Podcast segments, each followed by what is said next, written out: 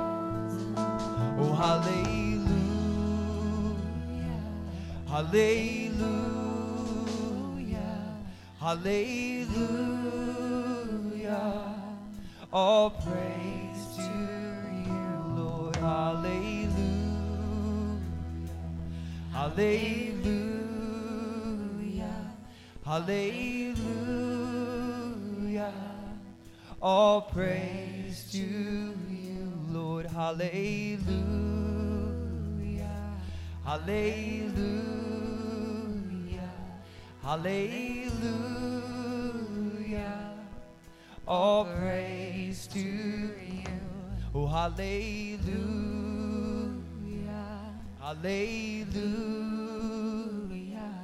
Hallelujah.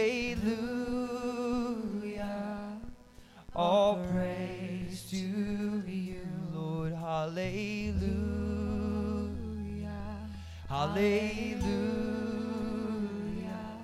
Hallelujah. All praise to you. Oh, hallelujah. Hallelujah. Hallelujah. All praise to you. Hallelujah. Hallelujah. Hallelujah.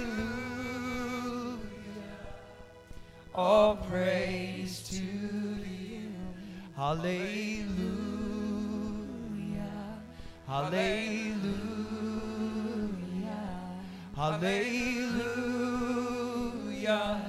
All praise to you. Oh, hallelujah. Hallelujah. Hallelujah. All praise to you. Hallelujah. Hallelujah. Hallelujah. All praise to you. Hallelujah. Hallelujah. Hallelujah. All praise to you. Hallelujah. Hallelujah. Hallelujah. All praise to you. Oh, hallelujah. Hallelujah. Hallelujah.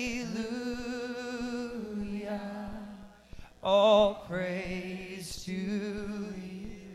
Hallelujah. Hallelujah.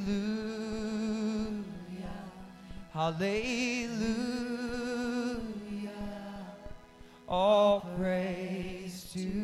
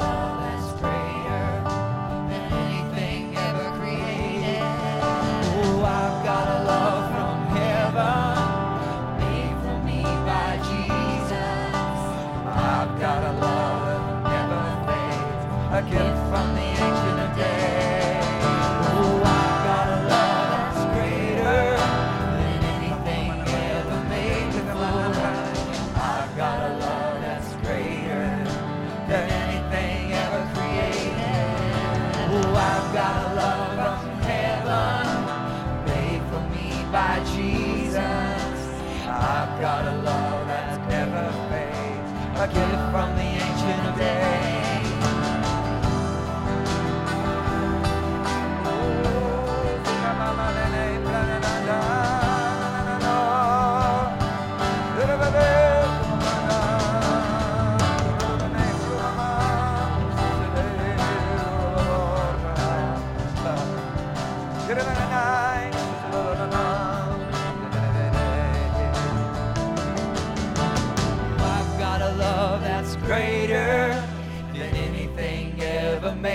I've got a love that's greater than anything ever created.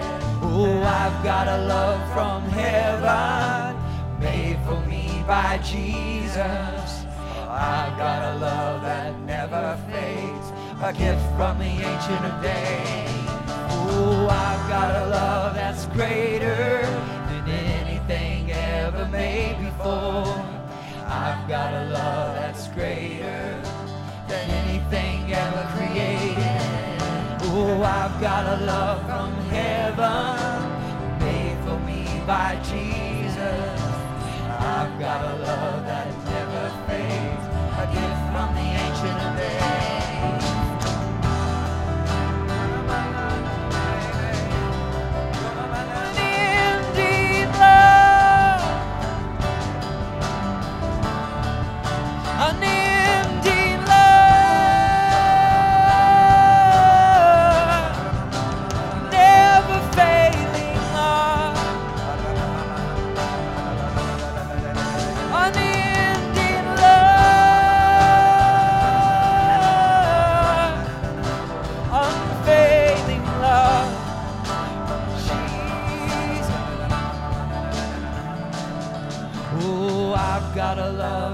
Greater than anything ever made before. I've got a love that's greater than anything ever created. Oh, I've got a love from heaven made for me by Jesus. I've got a love that never fades, a gift from the ancient day. Oh, I've got a love that's greater than anything ever made before. I've got a love that's greater than anything ever created. Oh, I've got a love from heaven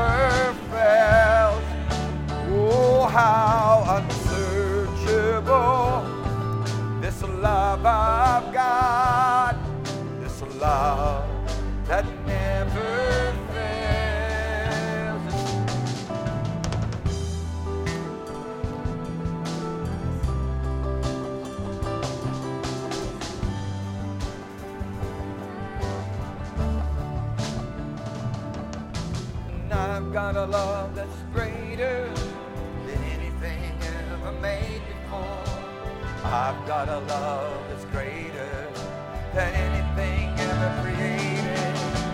And I've got a love from heaven made for me by Jesus. I've got a love that never fades, a gift from the angel of Days. Oh, I've got a love that's greater than anything ever made before. I've got a love that's greater than anything ever created. And I got a love from heaven made for me by Jesus. I've got a love that never fades, a gift from the ancient days.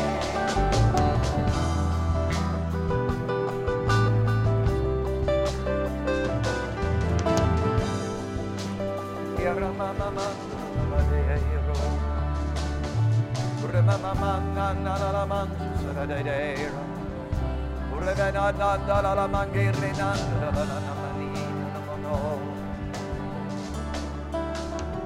Rababanda la la la manana, no lo vamos a decir.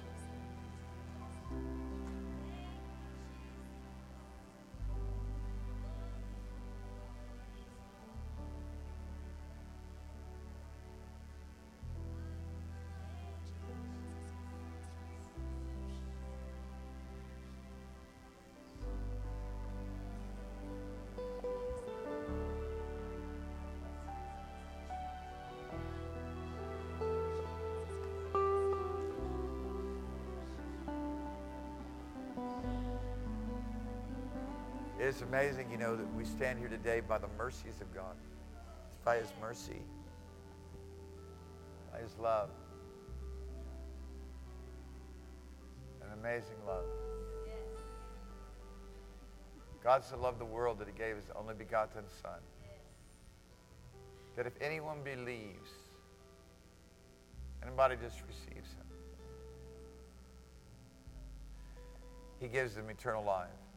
This is the condemnation that the only condemnation that exists is that men are not willing to believe God's love that He revealed through His only begotten Son.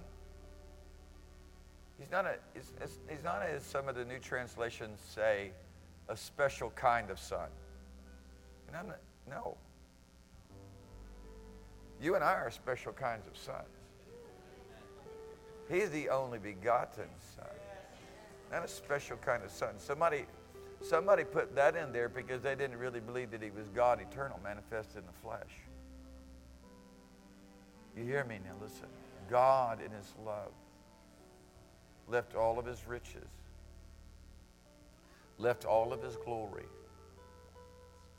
left all of his majesty, left his absolute supreme authority and power and became a servant to redeem the worst messed up person on the planet. To come to the woman who is in adultery, who had no way out, and say, just recognize who I am. Just recognize this love of God.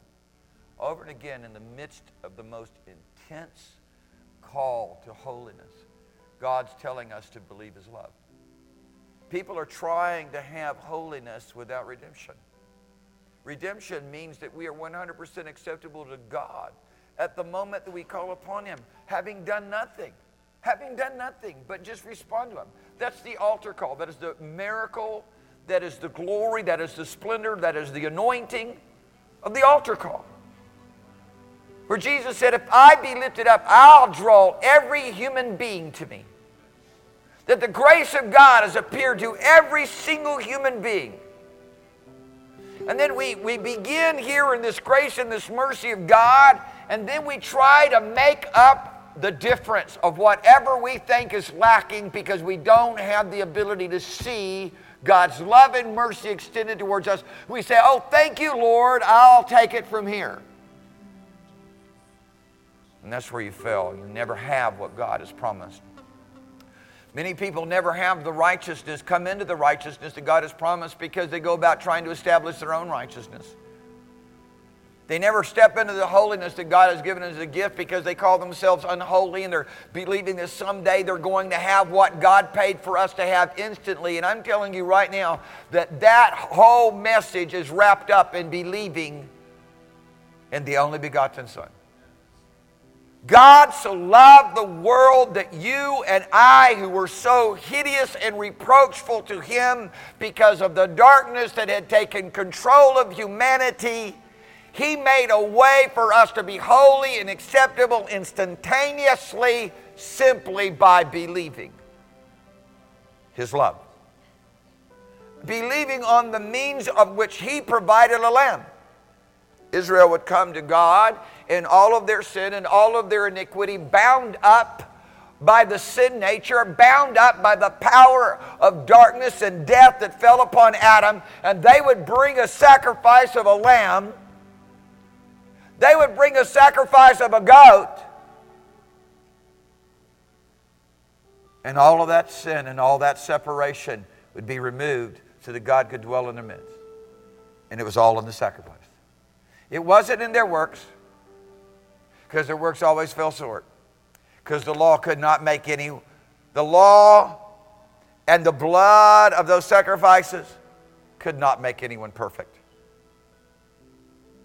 But yet, God had provided a means over and again to testify of His so great a love that He would extend to all humanity. And all we have to do is believe, accept what God has done, and call what God has said finished.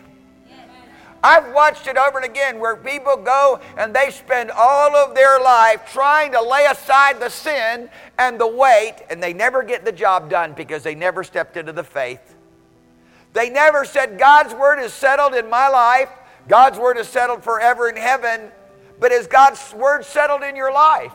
Is He settled in your heart? Do you look at your failings? Do you look at your shortcomings?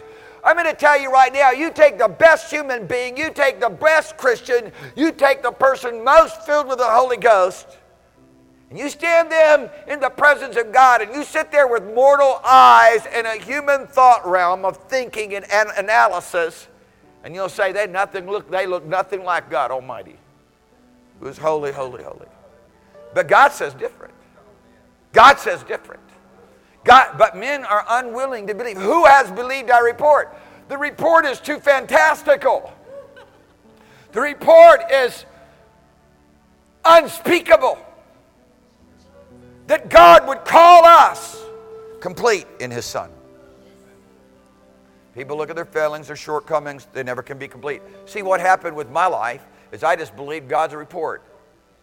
I said, What God said about me is true. I didn't believe my report. I didn't believe other men's report. I'm going to tell you right now, I don't care who they are. I don't care. You take your favorite preacher, you live with them for one month, and you're going to find all kinds of problems with them. And you're going to wonder, how is it that God's using them? oh, yeah. Well, you see them up on the platform and from afar. Oh, wow, they look good. Oh, you just need to get into the details. They never changed their appearance to Father so long as they came by the blood of Jesus, so long as their trust was in Him and Him alone, so long as they looked to the Holy Ghost to perfect everything that concerns them. You can be a self-made man through all of the all of the programs of men. Listen, all the programs of men is going to make you more religious than you are right now. All the self-help programs, all the bootstrap salvation, all this stuff, and change your way. I know people go into Christian counseling, they, they, they become dependent upon it, and they know different, actually, the worse off than where they were started or all the other stuff where people say, oh, we're just professional sinners. They never have, the, they've never agreed with the faith that takes them all the way to maturation. God gives to us the privilege of being born again and becoming righteous and perfect and holy before Him in such a way that there is nothing that you can ever do that will make you more righteous, more holy, and more perfect because He has provided for us that love and that grace. You can walk away from it you can walk away from it. Paul said people walked away from it just because they wouldn't trust in him alone and started and thought they needed at least to get circumcised. He said, You made grace, you made what Jesus did at Calvary. You made God's great love that He manifested in His only begotten Son void. Void. It's like having a billion dollar check. Somebody hands it to you, you go, Whoa, I got a billion dollar check. And then and you're all excited about it, and then you know whoever wrote it comes and writes across it void.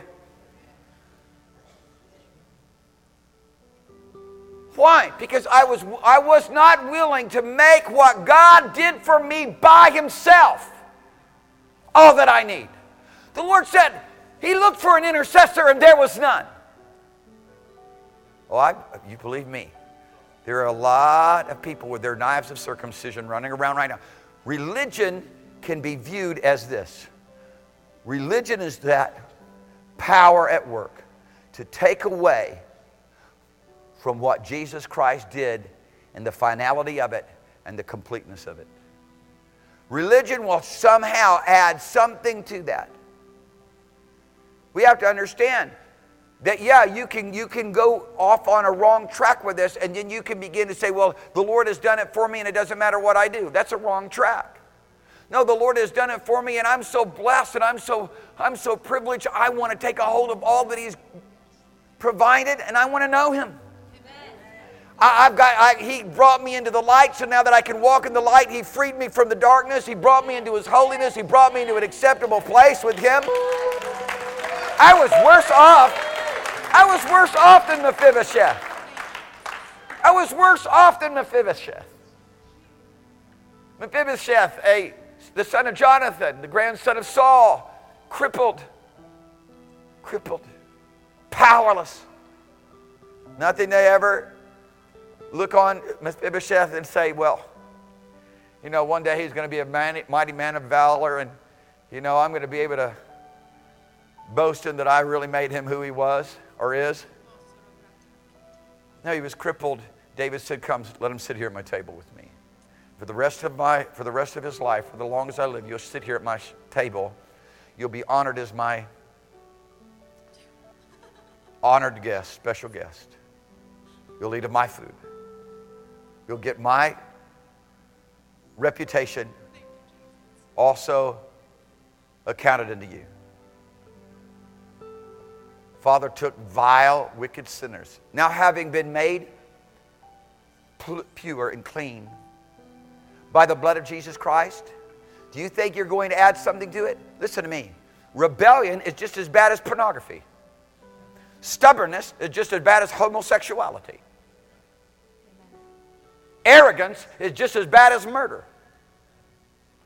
Lie is just as bad as hate. People with some arrogance and rebellion and stubbornness points their finger at a person as a homosexual and a, and a, and a uh, you know, adulterer or whatever, and says, look how bad they are. They can't be saved. Huh? Think about it, people. Hello. Think about it. God in His mercy comes to the vilest and worst of men. Think of the worst men. Idi Amin. Huh?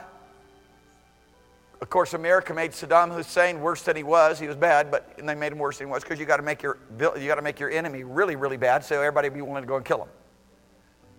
I don't care. Think of the worst person you could think of. Who's the worst person you could think of?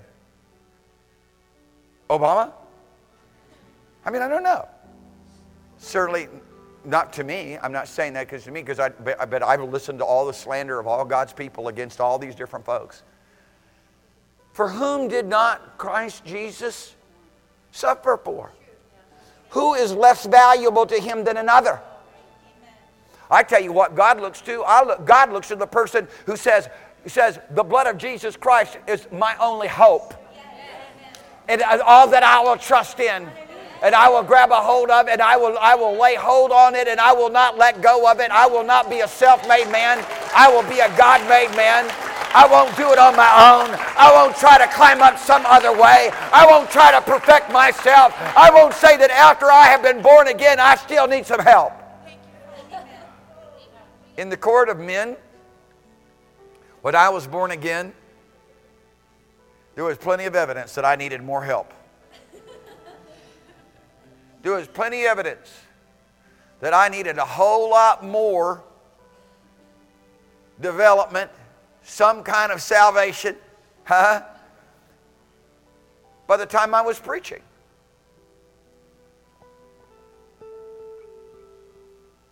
True. But if you asked me, I would have told you what God said. And because I could tell you what God said, what he did was he's perfected everything that concerns me and continues to perfect everything that concerns me. And I will not be a self made man. I will not allow any human being to lay a tool to this altar. I'm not letting any, because as soon as they do, as soon as you let another man come along and help you, you know, deal with your problems and work yourself out, now you have defiled the altar. A man's tool is now upon the altar. And God will not expect, accept any sacrifice from that altar. You better be careful who you listen to. You better be careful who you're taking advice from.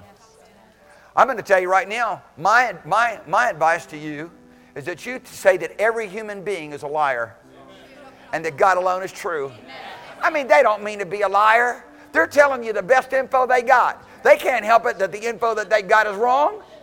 They can't help it that, that, that they were told wrong and they're telling you, what are you going to believe?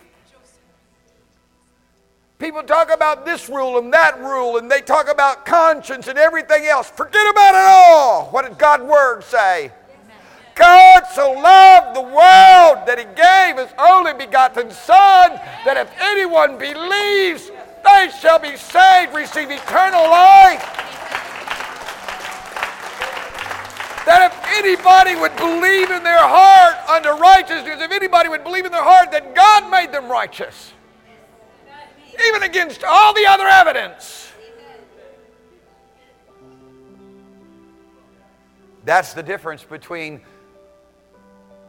people like myself and others who've never stepped in to this place of acceptance in the beloved, acceptance in Christ Jesus. Does that somehow make an excuse for failing, shortcomings? No. It just means that I'm going to run to Him and accept what He's done for me and His forgiveness and His mercy. Hallelujah. Hallelujah. And I'm going to depend upon Him to cause every one of my affections to be set upon Him. Because I'm going to stand before Him and say, Lord, you did it all. I'm not going to say, Lord, you did half and I did half. The good partnership. I'm so happy to be here.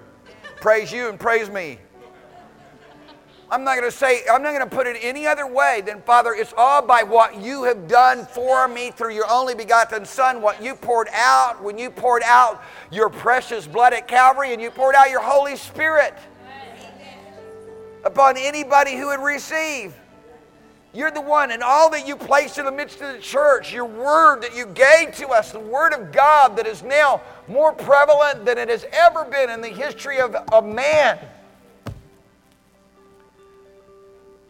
It was almost like it was held prisoner. The Word of God was almost like it was held prisoner for 1,400 years. Actually, longer than that, because by and large, you could say it was held prisoner for the great masses for 1,800 years. Are you going to tell me that? And that's one of the reasons that I believe that there's a whole lot more time here for the harvest than what people want to say. I want the Lord Jesus Christ to come now, but I telling you right now, there is a great harvest. And I tell you, Father has long patience for the harvest. And, you know, there could be another thousand years here going through this. Could easily be. Could easily be.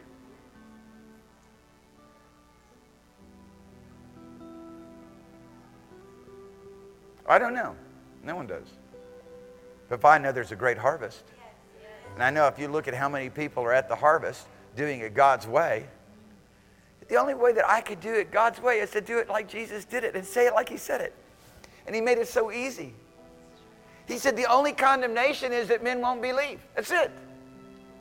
If any man is in Christ Jesus, old things are passed away. Therefore, there is now no condemnation. I am not marrying two verses of Scripture.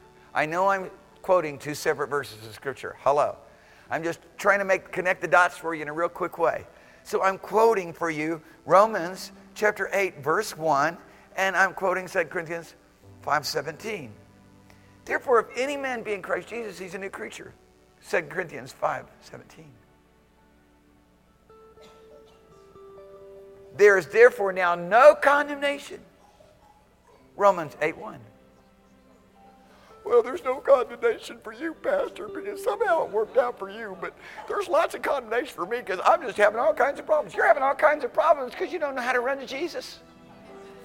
Or you see yourself defiled and separated and somehow, un, you know, you know, unworthy. Hello, we are unworthy. That's why we take off our crown and say, "Worthy is the Lamb." Hello. How about the gospel? How about what God did for us in His only begotten? How about a lamb? How about a lamb that God has provided for you and I? If we'll take it and we'll offer it before Him, He will be pleased to dwell in our midst. How about the blood of Jesus Christ that cleanses us all from all sin? If we walk in the light as He's in the light. What are we saying if we walk in the light as He's in the light? He's the light of the world so that all men would see the way and the means by which Father's provided for us to come unto Him. So walking in the light means I run to Him. Amen. Walking in the light means I lay hold on Him. Come on, people. That's the sure way to maturity. That's a sure way to being holy and acceptable. I'm going to tell you something. 10 billion years from now, you will find me standing in the presence of the Lord, doing things that are unimaginable. And still, all my righteousness will be in Him. He will be the Lord my righteousness. He will be all my righteousness. I will have lived. I mean, when I get when I step over into that realm and I receive the glorified body and I see him as he is, you can say, wow, you could really run on your own now, you know. You're all good to go. There's not a possibility of any sin in your life. There's not a possibility of any shortcoming in your life. Yet I will say, unto him alone, He's my righteousness, He's my holiness, He's my purity, He's my acceptance unto God. I'm going to tell you, if there's anything God wants to train you in right now, it's that. But people don't want to do it. They see their faults and their shortcomings and they run to this program, they run to this conference, they run to this man, they run to that man. Listen, there's a big difference between God placing in the church apostles, prophets, evangelists, pastors, and teachers for your perfection and going to people who are going to teach you something like, come over here, we need to circumcise you. Come over here, we need to add to what Jesus did. Because you have some little problem that took place in your life when you were in the womb. And we need to get your inner healing taken care of. False! He's the balm in Gilead. Amen. He's the one, and only Him binds up the broken heart. He was wounded for our transgressions and bruised for our iniquity. Somebody comes along and says, I need to help you with your bruise, and I need to help you with your transgression. False. It's taking away from what God did for us through His only begotten Son, Jesus. I'll look to nothing else. People want to say, Well, let me help you. No, thanks. Because I could, behind closed doors, I'll look at your life and you're more messed up than I am. Hello. I've been around here for a long time. I didn't start last year. I didn't start last year. People who are always preaching another gospel, they're trying to salve their own iniquity. People always trying to show some other way up because Jesus didn't work for them. And so they're convinced that he won't work for you either. That you need their help. But their help never helped them. It just now it's a more subtle deception than the New Age. It's a more subtle, subtle deception than Mormonism. It's more subtle deception than other kind of humanism.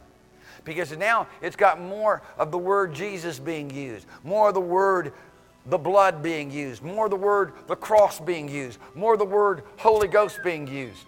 Can you hear me? Yes. Anybody hear me? Yes. Amen. God so loved the world that he gave his only begotten Son. He gave the lamb. Lord, I don't have a lamb. Lord, I don't have a lamb to come to you like you said we had, like Abel had. I don't have a lamb. I don't know how to approach you. God says, I'll give you a lamb. I'll provide for you a lamb.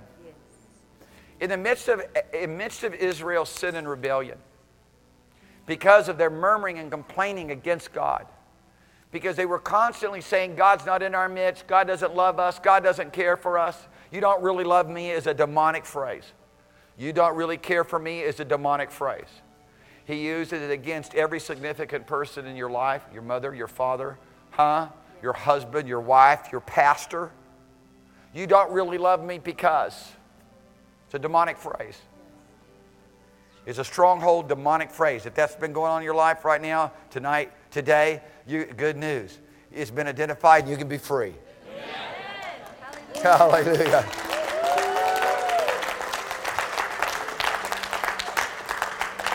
God really loves you. Amen. God is the Redeemer. He said, I looked for someone to make intercession. There was no one, so I said, Listen, I'll do it by myself. And you trusted my arm. Who will believe our report? You know, when Jesus is dealing, Jesus is dealing with the people of Israel, he's saying they wouldn't believe. Because as Isaiah the prophet prophesied, who has believed our report? God's made it too easy. Somebody said on their deathbed said, "Oh, I can't believe it's that simple and that, that that's it's that easy." There's no way that I can believe that God would do it all for me and I don't have to do anything. No, God done it, has done it all for me and I don't have to do anything.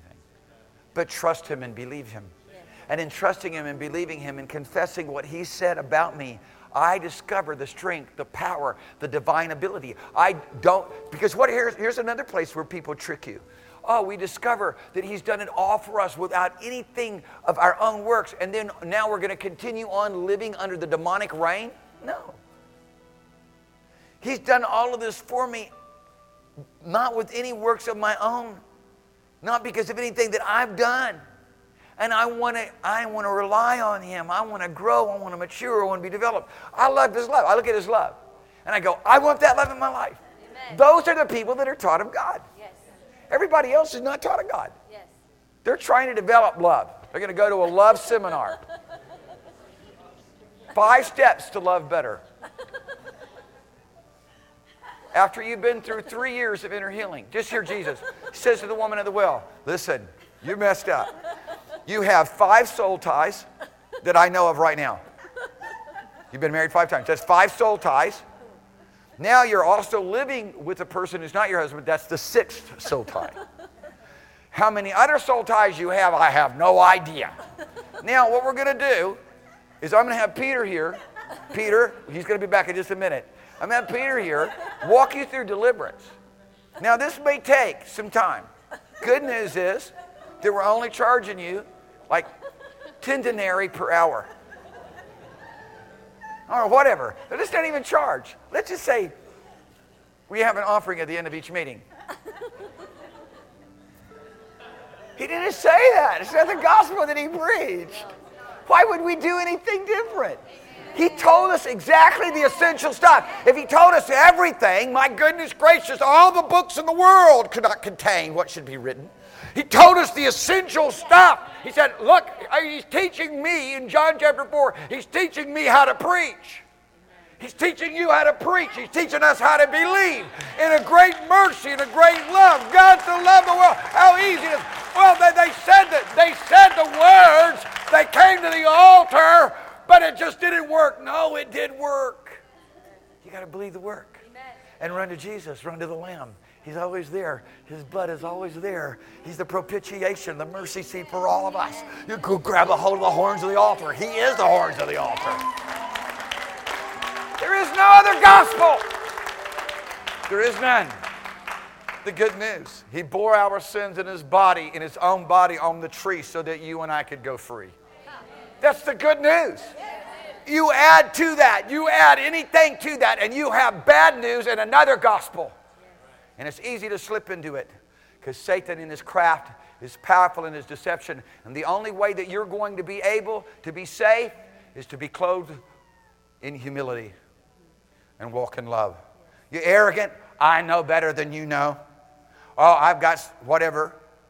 You're proud, you defiant, you stubborn, you can't hear God's uh, voice. How many times has it got to be proven in the scripture? Everybody that was arrogant, everybody that was proud, huh? Everybody who was stubborn, they couldn't hear the voice of God. Over and over and over and over again. There's example after example after example after example. Shouldn't that teach all of us to say, wait a minute, I'm going to walk in humility? The mercy of Jesus Christ. Think about this. Jesus said in John chapter 13, He comes with a towel and a basin, and He says, I'm going to wash your feet so that you can understand how you're supposed to walk in love to one, towards one another. And what's that all about? So that you can hear the Holy Spirit so that you can be in the body of Christ, so that you can participate with what I'm doing. Amen. Nobody washed my feet lately. Somebody might say, well, wait, wait, wait a minute. You're supposed to be washing everybody else's feet. Huh? You're not walking around telling everybody what's all going on. You know more. I've been watching somebody on the YouTube and they said such and such. You better watch out for YouTube gospels. Because the Lord didn't the Lord didn't purpose that you be trained up in the truth by watching YouTube.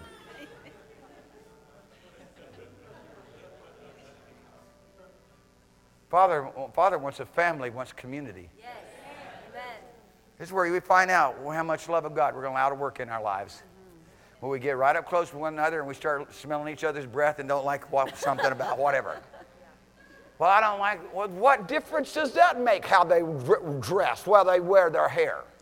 What they said, where they sat in your seat or took your parking space, or, and usually it's always that minor. What is it that really happened here? Oh, there's this terrible thing going on between me and sister so and so. What is it? Well, it's very complicated. I'm sure that it is. Will you please explain it? Well, I can't really put it into words. I'm sure you can't. Because if you did, you would be embarrassed for even being upset about such a small infraction against you. You got to learn how to wash people's feet. You've got to learn how to give yourself over to some love, a love that was poured out at Calvary. You look at that love and go, I want that love in my life. Look at that blessed hope that is there in Christ Jesus. Look at his majesty. Look at his humility. Look at his brokenness. Look at his lowliness. Look at his meekness. I think there's a lot of God's people that have never looked at the lowliness and meekness of Jesus and said, I really want that. But I've been taught of God. And I really want that. it's beautiful. Beautiful. Beautiful. It's beautiful. Hallelujah. It's beautiful. God so loved the world that he gave his only begotten Son. If anyone believes, they should not perish, but have eternal life. God's life, the God kind of life. All you have to do is, he said to the woman at the well, all you got to do is recognize who I am. Yes. And the gift. And he said, and immediately, instantaneously, it happened to her. Immediately, instantaneously. Somebody said it couldn't have happened to her because it was before the cross. Jesus didn't believe on me, and right after I die and raise from the dead. He didn't say that. Somebody said, oh, you're a literalist. Yes, I am. Because otherwise, I'm left to my own interpretation. And so are you. And you might as well go ahead and write your own Bible and get on with it and deal with the reality that you believe another gospel. I'm a literalist. Recognize who I am and the gift that I have for you. And there'll be a wellspring springing up of eternal life, God's life on the inside of you. What did she do? She forgot why she was even there. She left her water pot. She left her water pot. She, she's there to draw water. She's all bowed over and bent over with her pain and her suffering and her soul ties and all the other stuff. Afflicted by sin, under the power of sin and death. And Jesus says, All I got to do is recognize who I am. I'm the one that is the only begotten Son. God so loved you. God so loved me, he gave me a lamb. Amen. When you look at Christ Jesus, the only begotten Son, everywhere you look at him in heaven, he's the lamb. He says, a lamb that was slain when he's brought out in the book of Revelation. He says, a lamb that was slain. Those nail prints are always there as the lamb, the sacrifice, the one tied to the altar, bound there for you and me. God tied him to the altar at Calvary. Somebody said, no, Romans said, God, the Father did. The prophet Isaiah said, it pleased him. It pleased the Father to bruise his son. Why? Because he saw you and me redeemed by the power of the blood that flowed from his vein. I will want I want nothing but blood. I want nothing but that death. I want not, that's why the blood is so emphasized. It means that I trust in nothing but the death for my salvation, for my acceptance. I have access by the blood of Jesus Christ. I have access in the beloved. I have access by the Holy Spirit. I don't want any access any other way. I'm not, you're not touching me with your tools. You're not, t- you're not fashioning this altar because you think it looks kind of, kind of lopsided. Uh, you're not touching it. No. Father did this altar. He said, I will not have an altar that has had any tool of man laid to it. I promise you, by the help and the grace of God, I will never lay a tool. I'll never lay a tool to your altar. People ask me all the time, well, you know, what you should counsel more. I don't counsel. Not like that. I have as much training in psychology. I have much training in sociology. I have much training in human behavioral sciences as anyone else, pretty much. You'll never find me placing a tool, my tool, upon your altar. I'm going to tell you, God so loved the world. Amen. I'm, I'm, now, I'm going to tell you right now, this is salvation to your soul right now. You can accept it or reject it. You can try to modernize it. You can try to modify it. You can say yes, but we also need not. Anything plus Jesus is false doctrine. Amen. Anything that you need alongside of the blood of Christ Jesus is a lie from hell. It is a demon spirit disguised as the Holy Spirit to make redemption V O I D, void. Paul said, fallen from grace. Some people don't believe you can fall from grace. You can. The d- very moment you quit trusting in Jesus alone. The very moment that his blood isn't good enough to deal with whatever, pro- whatever issue. Tonight, tonight, I'm going to minister by the Spirit of the Lord on what temptation is. Temptation is demon spirits vying for your affections. And a lot of people haven't really understood how to deal with temptation effectively. They think it's their own thoughts because they misapplied Mark chapter 6 and said, from the heart proceeds evil thoughts. They don't know, wait, it's a new class. When you're redeemed, you're given a purified heart. And now you're having to deal with the one who's called the tempter. That's where it's, it's do you know that's how Satan is first identified in the, in the gospel, in the New Testament? Did you know that? Well, tonight, come back and you'll understand. You'll be, under, you'll be able to understand. You'll be able to discern. Wait a minute, this is a demonic attack against my soul. Disguised as something that I think that I want for me. when you get wisdom and your eyes are open, my, my, my, my, my, my, you can effectively deal with the lies of the enemy. And that's what it's all about here. That's what it's all about. It's about you and I solely trusting in Jesus and quit modifying what He's done for us. Just accept what He's done for you. Just recognize he, His love never changed, no matter how ugly you get, no matter how bad off you are, no matter what you did. His love never changed. His love will not change. I have a love that's greater than anything ever created. I have a love that's greater than anything that's ever been made before. I have a love from heaven,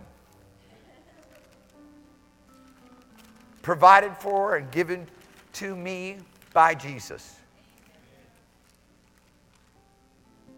sent to me, sent to you by the Ancient of Days.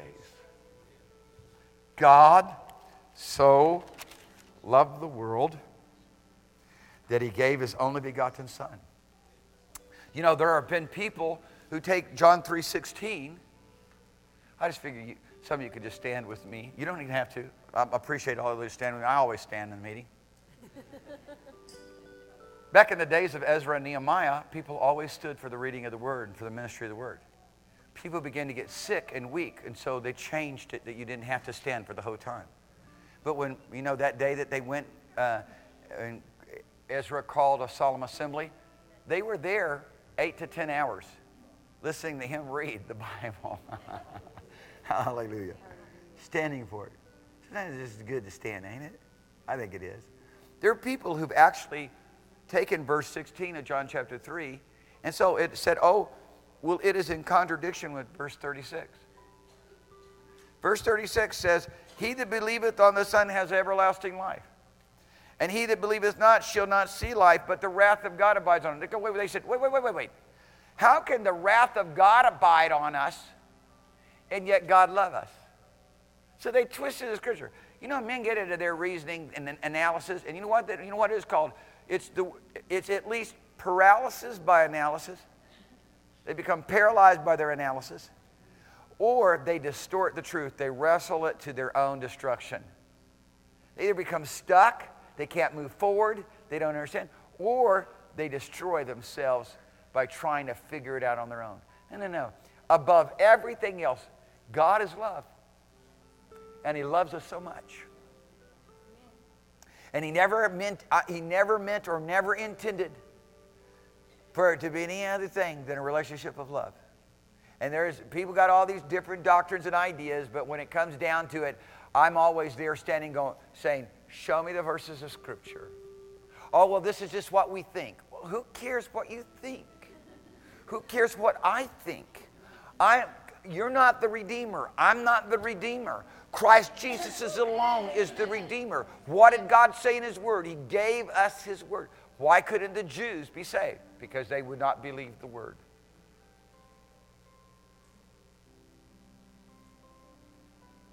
Wasn't all of them because everybody that was around Jesus, including himself, was Jewish. it's just that they were stuck in their own religious perception of what it looks like. And so they're like, What? You? What are you talking about? We don't agree with you. We don't believe it that way. We weren't taught that way. And no, no, no. you must understand, when we go back to verse 18, he says, He that believes on him is not condemned, is not under judgment. As soon as I believe on Jesus, I'm not under judgment anymore. Woohoo! He's like, let's, let's, let's have a party. kind of thing. Let's dance and celebrate. Now we're not under judgment anymore.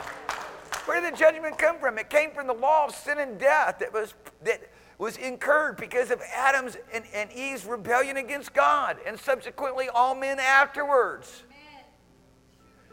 Opened up the door. I mean, the slightest disobedience will open up the door to the powers of darkness to come in and mess with you, and only the blood of Jesus Christ can send it all away. Are you listening to me? So say, oh no, I had a little bit of disobedience come on. Well, guess what? Raise up the standard of the blood. Yes. You know, before I go on, I want to go back to something I was saying earlier. Israel rebelled and murmured and complained against God and wouldn't listen to what God had to say, wouldn't believe in His mercy, and wouldn't we believe in His grace.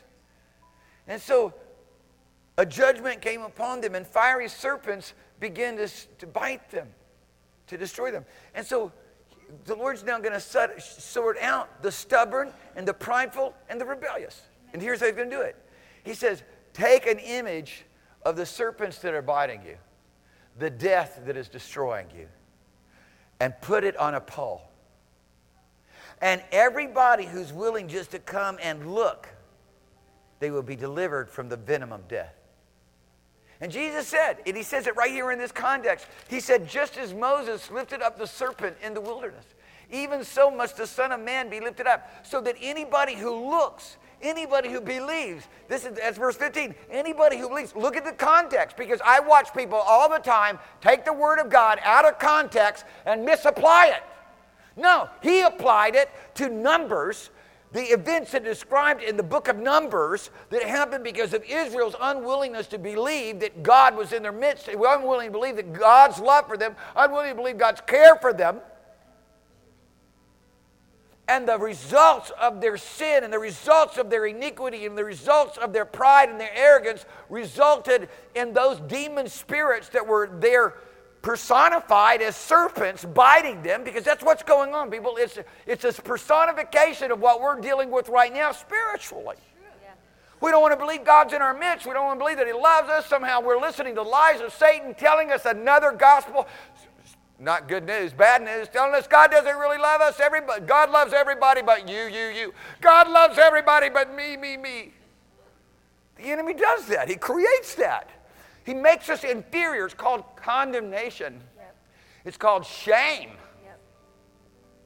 It's called guilt. God is the guilt remover. Amen. God is the shame remover. Yes. God is the con- condemnation remover. God is the intercessor. you got to have to separate out who, what God you're listening to because there's two gods. There's the God of this world, the prince and the power of the air and there's the only true God. You need to listen, you need to find out what God you're listening to. Yes. Because God of this world is the accuser. He's putting shame on you, guilt on you, condemnation on you. The blood wasn't good enough. It didn't do the full job. Somehow you got left out. I'm going to preach the gospel that Paul preached. The jailer said, What must I do to be saved? Paul said, Believe on the Lord Jesus Christ. What did he do? He told what just what Jesus said. He said, Well, we're going to have to take you through seven months of counseling. Well, listen, first of all, let's just try this out, see how it works. If it doesn't work out, and we're going to have to examine your life. People second guessing what's going on, second guessing whether or not they were really sincere in their heart. What if I wasn't really sincere in my heart? All those lies, that's wiggle room for the enemy. That serpent's come to bite you.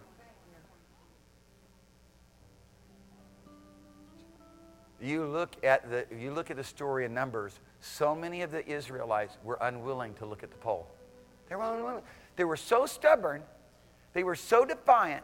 See, whatever thing you're giving into will ultimately destroy you.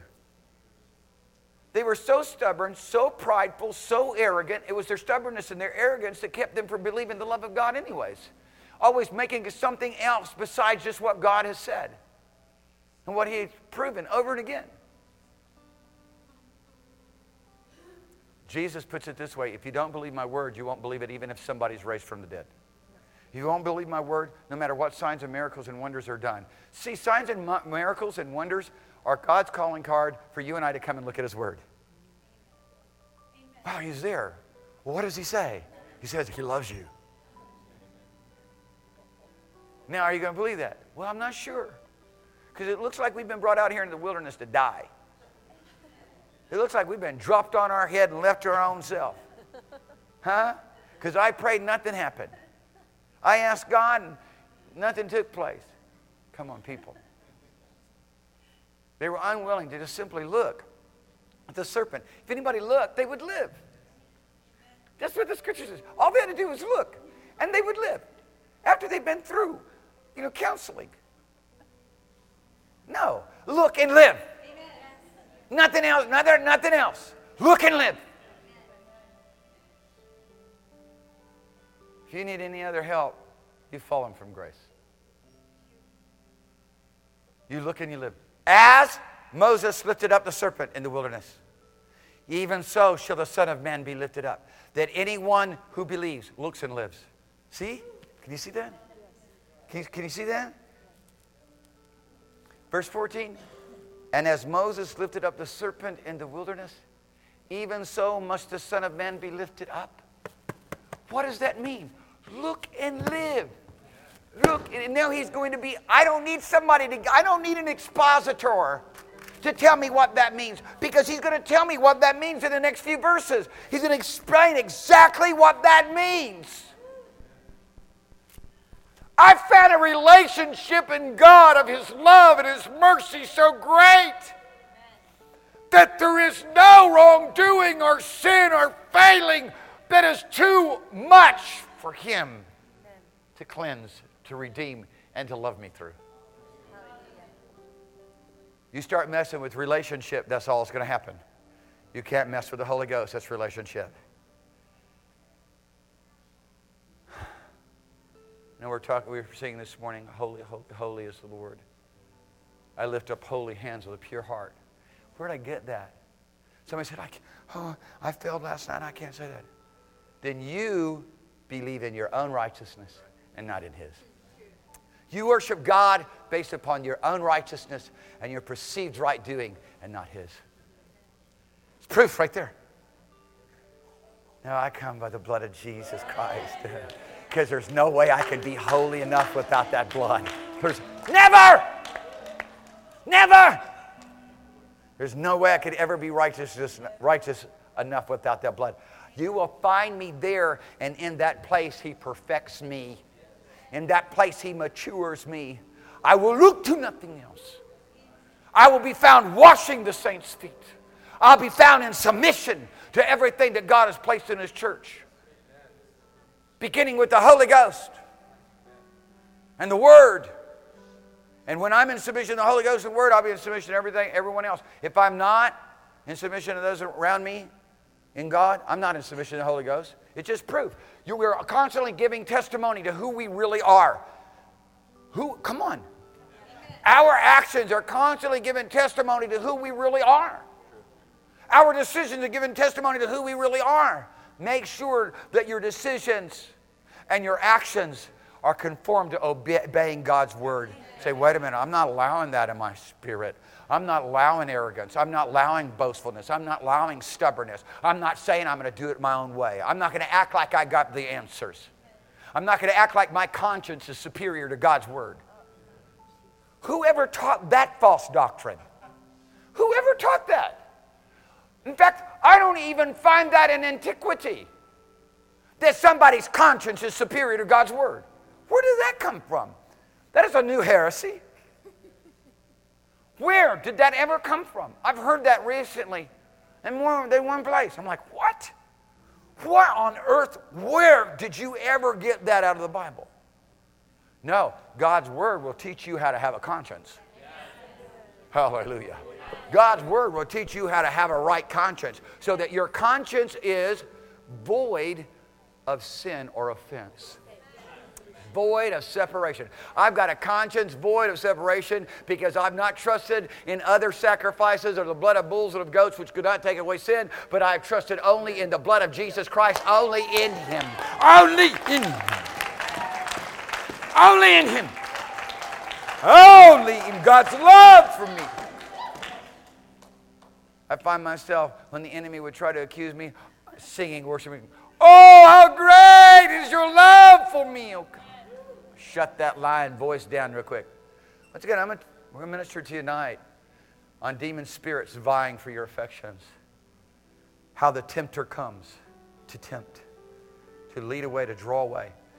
And he'll come at us from so many different directions. The good news is God won't allow us to be tempted above what we're able. That's the good news.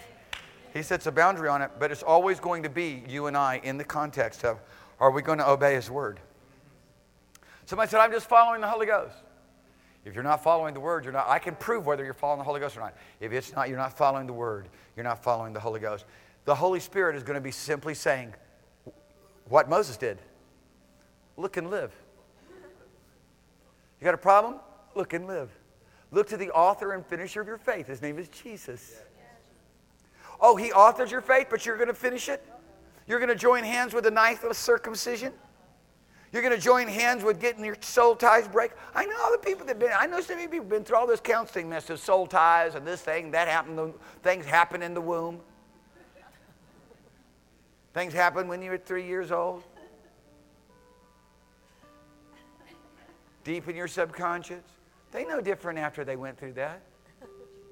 Maybe they're a little more demonized, a little more deceived, no different. The 12 step program of Alcoholics Anonymous, sorry, people, that's another way. That's another way. I've found and seen it and discovered more bondage within those ranks. I'm sorry, people. I, eh, some of you, I know, maybe listening to me by web, some of you may be in here and you feel like it helped you, renounce it. Because it didn't help you at all.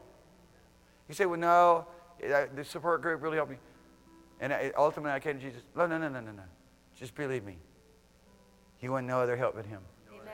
You don't want your own help, man's help. You know, just renounce it, and then you can go on with God. Because it, it might, it might, you know, it might cure you of one thing, huh?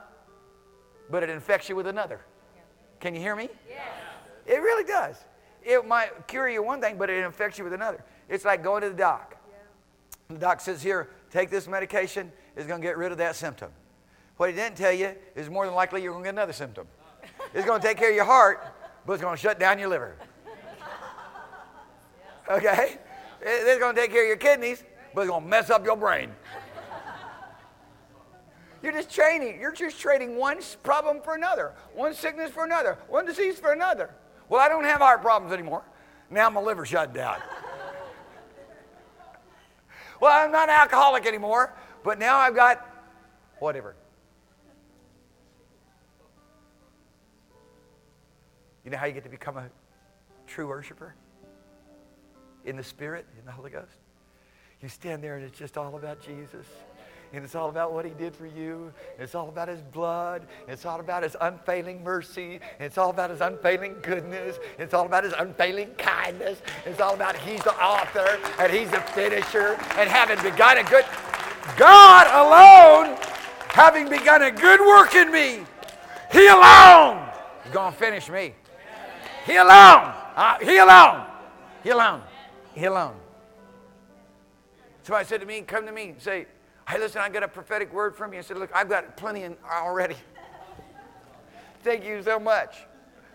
But I, I'm, I'm, I got so many prophetic words from God right now. Right? Hallelujah. Hallelujah.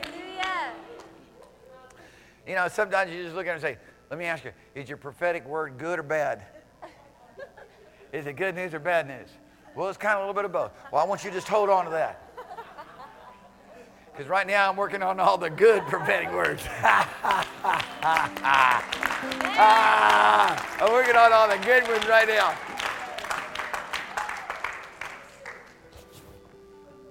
Somebody say, well, so and so prophesied over us and over me that I was going to do this thing, that thing. Listen, look at what God's prophesied over you.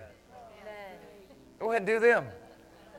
Why do you make the prophecy of men bigger than the prophecy of God? Why do you make the word of men bigger than the word of God? Not me.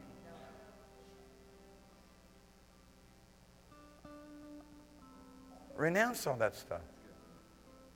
If it's not God's word, renounce it. Amen. What is the Holy Ghost doing? All he's doing is revealing Jesus. That's it. He's come to reveal Jesus. So that you and I could see with whatever problem, what if we, if we, if we get bit by a serpent, if we, get, if we get impacted by sin, if we get touched by iniquity, and I don't care if it happened a thousand times, you fell into it a thousand times, a thousand times you come back and say, Jesus, forgive me. I look to you to live. He'll forgive you. Oh, if you need forgiveness more than three times, it's proof you've never been saved.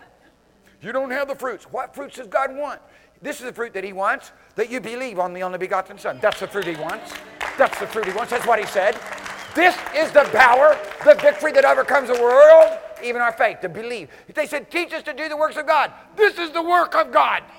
Jesus said, the Jews come to us, Jews, John, uh, um, John chapter 6, teach us to do the works of God. These are the works of, this is how you do the works of God, to believe on him whom Father has sent. I'm going to do the work of God. I'm going to look and live. I'm going to recognize that His mercy never fails, that His blood cleanses and washes from every stain of sin, that He's the mercy seat, that He's the propitiation, that He's always there as my helper, as my strength, as the one who, who, who loves me and beckons me and says, I'm your, I'm your help, I'm your deliverer, I'm your strength, I'm your confidence. I'll perfect everything that concerns you. I mean, one of the things I love to do every day is say, Lord, you alone are my perfecter. You alone are my provider. You alone, oh God, are my provision, my salvation. Just whatever comes to heart, just talking about. Provider, protector, provision. There's so many different ways to say it. Salvation, deliverer, keeper, helper. Huh? The only one I look to. You're it. In that, I find myself being overwhelmed by the Holy Ghost and taught how to please God. And taught how to walk in all those character and nature and ways. I'm not going to go with another gospel. I'm going to go to the one, I'm going to go with the one that Jesus preached. Huh? I got a wellspring constantly satisfy me the day that I came to Jesus Christ. The tempter still came to tempt me the adversaries of the wicked world trill, still, and the former conversation still try to impose itself upon me. Sometimes I tripped up, but every time I came to the blood, huh? There was things in my life that was reoccurrent, over and over and over and over again, reoccurrent. But I, I had a reoccurrent forgiver, reoccurrent forgiver, reoccurrent forgiver and he perfected everything that concerned me. And everybody that I know who walks with Jesus has the same testimony. I'm not a self made man, I'm a God made man. He's perfected everything that concerns me. I didn't do anything, I haven't perfected anything. It's not been by my own strength, by my own ability, but been by the Holy Ghost alone, by the Spirit of the Lord alone. Trusting in Jesus. Huh? And there's been times where the Lord says, Listen, and I've been up against the wall with somebody who did something terrible to me that I thought was terrible. Wasn't that bad, anyways? He said, Look, and I'm forgiving you. You need to forgive them. And then it just busts you right to, you know, maybe it takes, sometimes it takes the Lord, you know, five or six months, maybe even longer, five or six years to get across to us what we should do. It takes instantaneous to get across to Him what He should do. Lord, forgive me. Instantaneously, He forgives. Then He goes to deal with us. You need to forgive. Six years later, oh, I got it now, God. I'm so sorry. You forgave me so much, and I'm not willing, been willing, been willing to forgive my brother something so small. And did you know that all the way through that, His mercy and grace has been there? Your prayers haven't been effective, but His mercy and grace has been there. Huh? You haven't been able to say whatever you will, huh? And it happened, but His mercy and grace has been there. Isn't that amazing? It is amazing. It is amazing. He's amazing. You might have opened the door for something to take hold of you, but didn't break his hold of you.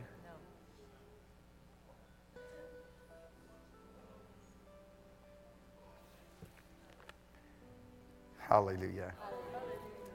I, am almost done.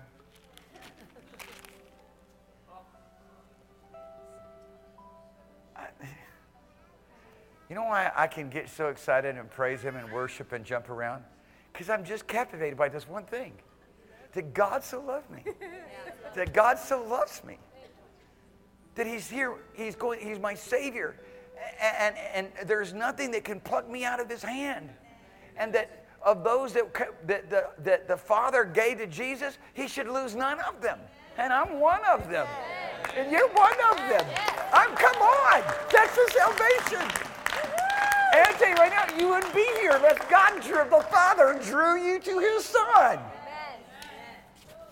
Thank you, Lord. Now you just got to quit looking to yourself and listen to the lies and grab a hold of God's Word and do it His way. Because if you trust Him, He's going to lose none. And that's the context. You can stop trusting Him in the moment you start trusting Him. Because this is the work of God that you believe upon the one whom the Father has sent. As soon as you quit believing on the one whom the Father sent, for everything your perfection, your acceptance, your provision, your protection, everything that you have need of. Hmm? Oh, I'm going to break you right. Somebody say you need to give and you break through into the realms of greater finances. No, you need to do this and you'll break through in the realms of greater finances, both spiritually and materially. Amen. It's really about believing who God is. Yes. Because God Father said, I want you to be healthy and I want you to be financially blessed as your soul is blessed. I want you to prosper financially. I want you to prosper physically as your soul prospers. I've got the key to getting healthy and to getting all the provision that you need financially. It's spiritual, soulish prosperity. Somebody said, oh, soulish, soulish. Them soul ties. You don't know what you're talking about. You're giving me Greek mythis, mythis, you know, mysticism. Giving me Greek mysticism, putting Jesus' name on it and presenting it to me as the gospel. What? Do you err not knowing the scriptures? Do you err not knowing the, the scripture and the what? Power of God. Huh? Huh?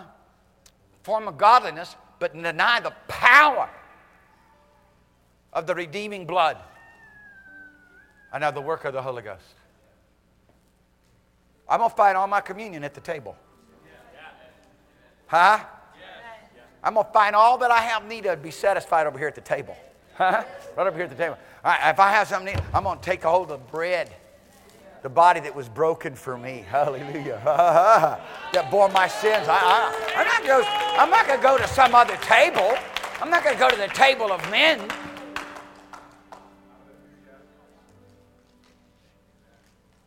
In Jesus' name, I'm preaching to you for one purpose today so that you'll get rid of all condemnation and guilt and shame. And quit feeling like somehow you're an outcast or an orphan.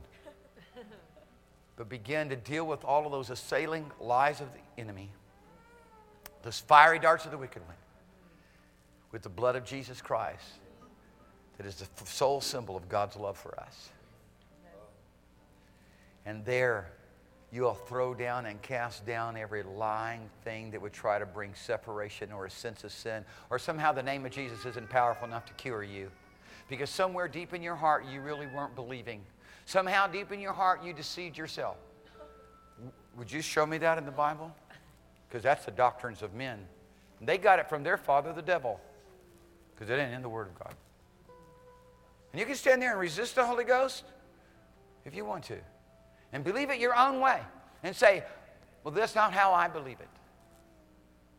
But you now go, should go ahead and author your own Bible. See if anybody buys that. Get together with your group and put together your own little Bible that describes how you're going to get saved and how you're going to get delivered and how your sins are going to be washed away and how you're going to be perfected. Huh? And how you're going to be acceptable and how you're going to be able to then at the end cast down your crown before him and say, Unto you alone. You my righteousness, you my holiness, unto you belongs all honor and power and might and dominion. Because you alone, you alone have redeemed us with your blood. Ooh, rasa. Redemption. Redemption. I'm bought back. I am bought back. You're bought back with all of your stuff, with all of your smelly stuff with all our smelly stuff. My God, it's good. Listen, I'm just telling you the Word of God. I'm preaching to you the whole counsel of the living God. Let me just finish real quickly. He loves you. Say, He loves me. He loves me. You know, in, in my life, I was raised in the house of God. Daddy's a preacher, granddaddy, just in my blood, back generations, both sides of my family. Preachers, preachers. My daddy is a preaching machine. True, huh? Preaching machine. He's 87 years old, he's still a preaching machine. The, the grasp of the Word of God, and yet the submission and humility to listen to what God's showing someone else. But always keeping it. No, that's not what the Word says. Love you, but that's not what God says. Speak to me within what the realms of revelation of what He said in His Word. Speak to me because I'm taught of God. Come on. I was raised in a preacher's home, revivalist home, but ultimately gave way to the lies of the enemy because of the way church people were acting. Decided I knew how to do it better. When I, when I, when I came to my senses, as a prodigal, I came to my senses and I came home. And the Lord so touched me with his love and his mercy. Listen to me. I had no just cause to believe and to do what I did other than the reality that came to me of his blood that cleanses. But I would walk around saying, I'm the apple of his eye. His delights are with me. Anybody else would say, no. People used to say, people used to say, others, no way. This guy is an apostate. You can't even be saved. Preachers can't even be saved. He's blasphemed the Holy Ghost. Preachers, wonderful thing. Good news, preachers.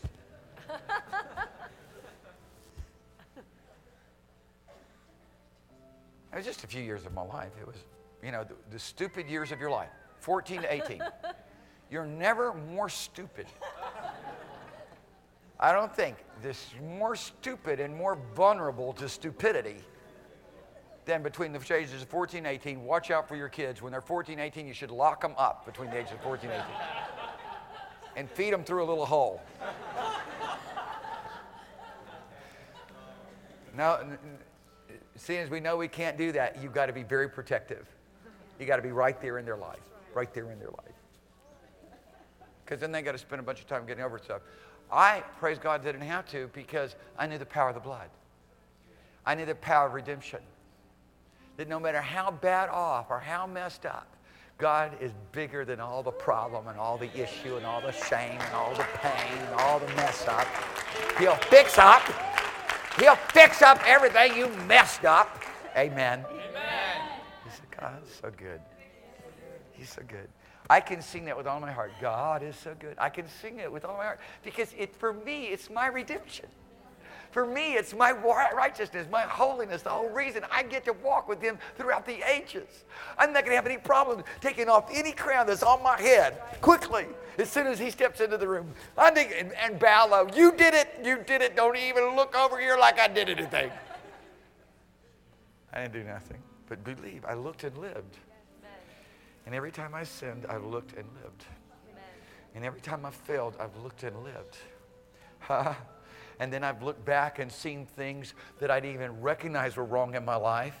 And it never even hit me as something that was wrong. And recognize, and I'm, as I matured, how wrong it was. And then worship Him even stronger because He loved me so fully in the midst of all of that. Amen. And He used me in the midst of all that. And as soon as you see him a little bit more, you're going to put your hand over your mouth and go, Oh my goodness, twice have I spoken, I'll speak no more. Look at Job. Job, God calls him righteous and perfect. But as soon as he looks and sees holy, holy, holy God in a more grandiose fashion, in a more real display of his holiness, he, he becomes unworthy in his, own, in his own eyes.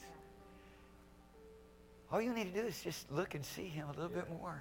And you're going to be just that much more happy in the blood that cleanses and washes you, the Redeemer that redeems you, the cross that you look to and lived Amen. in his presence.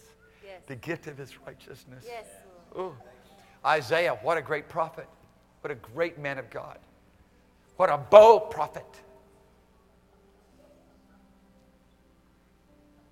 Show my people their sin and make known to them their transgression. Listen to him. But all of a sudden, he sees God like he'd never seen him before. He saw him, and you could actually translate that verse of scripture not that his train filled the temple, but that he saw his hem, just the hem of his garment, just his hem, just his hem. All he did was see his feet, his hem in the temple. And he goes, I'm unclean. Why? The contrast is different. You're seeing the holiness. He's the righteous servant of the Most High, mouthpiece of the Lord. But now he beholds the glory. He goes, I'm unclean. The Lord says, Listen, I know what happens to you when you see my holiness. What I'm going to do is I'm going to provide you a means by which you can stand before me now. And I'm going to take away the iniquity that you see. I'm going to take away the uncleanness that you see. And I'm going to purge it with a coal from off of my altar so you can stand boldly before me and not be condemned and not have shame. God is so good. Amen. He doesn't listen to me. He's the Redeemer. He's the re- Hey! He's your redemption. Hey, He's your great salvation. Hey, quit talking to yourself and start talking with Him. Quit communing with your own thoughts and start listening to God the Holy Ghost because He's going to tell you some good stuff. Not about what you did, but what God did for you. His only begotten Son because of His own good pleasure. Mm-mm-mm. The only way you can make this void is you stop looking to Him. This is the work of God that you believe on His Son, His only begotten Son, whom He sent. This is the work of God. None other. This is the place of perfection. None other. This is the, this is the crossroads, the common denominator of every denomination on the face of the earth. It's a common denominator. Denominations go all different kinds of directions from here, but it is a apex center. It's a common denominator. It's that place where everything converges in every denomination. But why don't we just stay right here? Right here. Yes. In this redemption and what Jesus Christ did for us. And recognize that He's not only the author and finisher, He's the perfecter. And that means that we're going to grow and we're going to mature as we look to Him, as we rely on Him, as we worship Him. I pray that you can grab a hold of this this morning. I, pray that you understand how this applies to what the Lord was saying just even two weeks ago in talking about the Syrophoenician woman. How did she enter into great faith when the disciples didn't enter into much more than little faith? And sometimes we're said they had no faith. She instantaneously, she's not walking with the Lord Jesus, but she has great faith because she comes immediately. She recognizes who he is. She falls down, worships him, will not take no for an answer. And he says, Great is your faith. You get whatever you want. There's no earning there, people. There's just believing there. Are you looking at me? It's just, recogn- it's just recognizing who he is. Come on. Oh, please. I know stuff will beat you up. Life, as it were, supposedly, will beat you up, slap you around. People will, devils will. Uh, Christ Jesus stands with arms wide open. Holy Ghost stands with arms wide open, saying, Put your trust in me. I beckon you come. Only trust me. Only trust him. Only trust him. Only trust him now. He will save you. Yes. He will save you. Only trust him now. Oh, for grace to trust him more. Jesus, Jesus, precious Jesus. Oh, for grace. There it is. It's the central theme of my life, of my testimony, of my being, of our salvation, of the church. Upon this revelation, I will build my church. You are the only begotten Son of God. You are the one that we look to. You are the lamb. You are the sacrifice. You are the means of all that we have need of in being accepted by the Father. And upon this revelation, as Peter responds, But who do you say that I am? They're all looking at each other. Should we say it? Because you're more than a prophet, you're more than Elijah. You're more than John the Baptist risen from the dead. They're looking at each other. Peter, because he's so bold and big mouthed. Hey? Like, kind of like me. Maybe a little more bolder, but probably less of a big mouth. Huh? You are the Christ, the Son of the living God. Flesh and blood has not revealed this to you, but my Father which is in heaven. See if we'll listen to the Father talk. Mm-mm-mm-mm-mm. We're going to find our acceptance, our love in Christ Jesus. We're going to find our ability to grow and mature, and through all of our faults and failings, find this wonderful love, nothing separating us from it, interacting with Him, just rejoicing in Him. If I failed last night, I can come with the blood of Jesus Christ, confess my sins, and be jumping all over the place. Somebody might say I'm a hypocrite, but no, I'm trusting in Him. And watch what happens. Watch what happens. That person who's uh, supposedly a hypocrite is going to outrun everybody else around him. Just point a finger. Huh? Father's not willing. Father doesn't want us to sin in one time. He doesn't. He's empowered us in a love relationship. But the bottom line of it is, people, listen to me. He's our perfecter. And if we do, He's there for us. Isn't that good? Yes. Listen, let me finish this. I'm trying. I'm working at it. For God sent not his Son into the world to condemn, to judge, to pass the judgment, but that the world through him might be delivered, saved. He says, He that believeth on him is not condemned. You pass from death to life. You're not under judgment. Just believing in him, I'm not under judgment. But listen to this. But he that believeth not is condemned already. Listen, this is the condemnation because you didn't believe. You didn't believe that he was able to do it. You didn't believe that he made it so simple that all you got to do is look up at the pole and live. Look up at the cross and live. Look at Jesus crucified for me, and that's all I need. Jesus, Jesus, Jesus alone. In the cross, in the cross. Here are the songs of the church. Be my glory forever.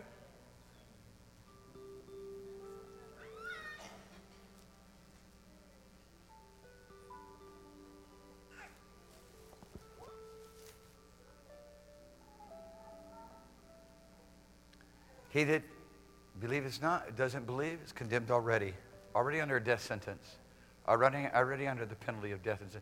Jesus didn't come to remind people you're under the penalty of death and sin. They'd already been reminded. He didn't come to the Gentiles. He came to Israel, who every day was being reminded that they could not draw near to God, that they were unholy, that they were unclean. Some of them began to take make a doctrine that they were righteous, the Pharisees. So therefore, they, could, they didn't need a redeemer anymore.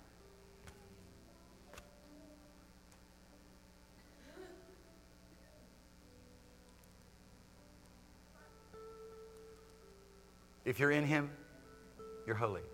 If you're not in Him, you're not holy. If you're in Him, you're righteous. You're not in Him, you're not righteous. In Him is trusting in Him. How many times have I come to the Lord and said, Lord, you my perfecter? I've come to the Lord saying to the Lord, Lord, you my perfecter, more than I've ever come to Him saying, Lord, you my provider. I've made it more about, because it's more about relationship and me being everything that's holy and acceptable unto Him and learning and recognizing, no, no, no, you are and acceptable. You just take a seat for just one minute. Let me just tell you this. One day, I've always asked the Lord, one of my primary prayers before the Lord, is Lord, I want to see you. Let me see you. There's too many people that I know of that have seen Jesus, really seen him, and their works prove it. You see Jesus, you have that encounter, I'm going to tell you right now, there's something happens. I want that the more we get to see him, the more he's revealed to us, the more we let the Holy Spirit reveal him to us, the stronger faith gets. You with me? Yes. It's relationship driven. There are those who've actually been privileged by the Lord to actually see him, physically see him. And faith goes to all time high. You know, it's like the servant of Elijah. His eyes being open. Suddenly now he can have faith that they're going to be fine going up against 10,000 men in the Syrian army. Because his eyes have been open. He sees that heavens are filled with the angels of the Lord. One day, the Lord, one night, the Lord gave me, allowed me to, in a vision, in the night, in a dream, step over into that realm. The Lord allowed me into his, almost like it was his strategic planning room. And there's no question in my heart and my mind before the Lord right now. I was there. I was there. And the, and the radiance and the brilliance of what I saw can never be described. The clothing on his body was living. And the brilliance of the living colors that were there, that just for his clothing. I can't even, you know, it's just, for me, that caused me to understand a little bit more the height and sense of seeing as him, filling the temple, just as him. Not his face, not his knee, this is him. Beautiful. And I was sitting there and I, the Lord had invited me into this place, and here I am. I always wanted to be there. I prayed. I've earnestly cried, "Oh God, I want, Father, I want to have those encounters. I've heard so many people have. I want to have that with you. You're no respecter of persons. I want to have that with you." And here I am, on my knees, with my face to the ground. And I said to the Lord, "Here's my brilliant. I have my opportunity, my moment of, of, of, of interaction with the Father. And what do I say? Here's what I can, here's my brilliance, the height of my relationship. Lord, what did I do wrong? The Lord turned to me almost with a disgusted look that I was now interrupting. I'm invited in, but now I'm an interruption. And he just turns to me and looks at me and goes, You haven't done nothing wrong. And goes back to what he was doing. My moment of great opportunity, and all I can do is have a condemned conscience. Lord, what did I do wrong? Have I done anything Think about that. How could you have Father look at you and say, You've not done anything wrong?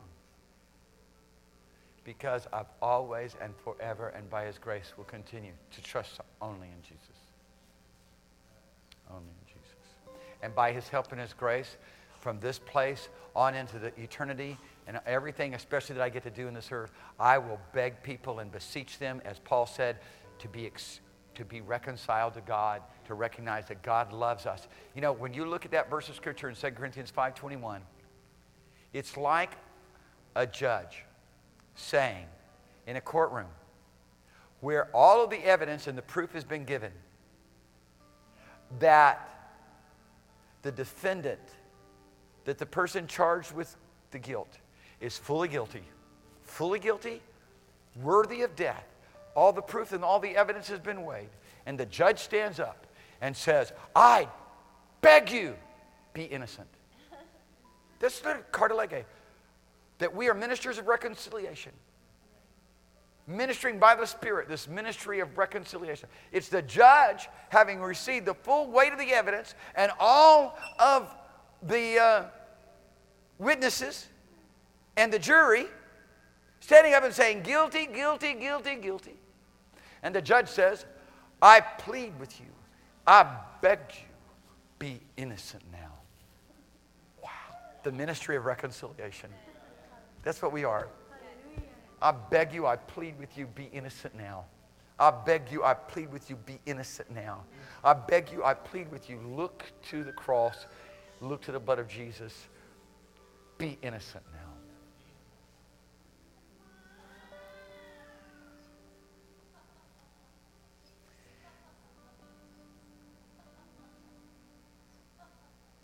Yeah, that's exactly how I feel too.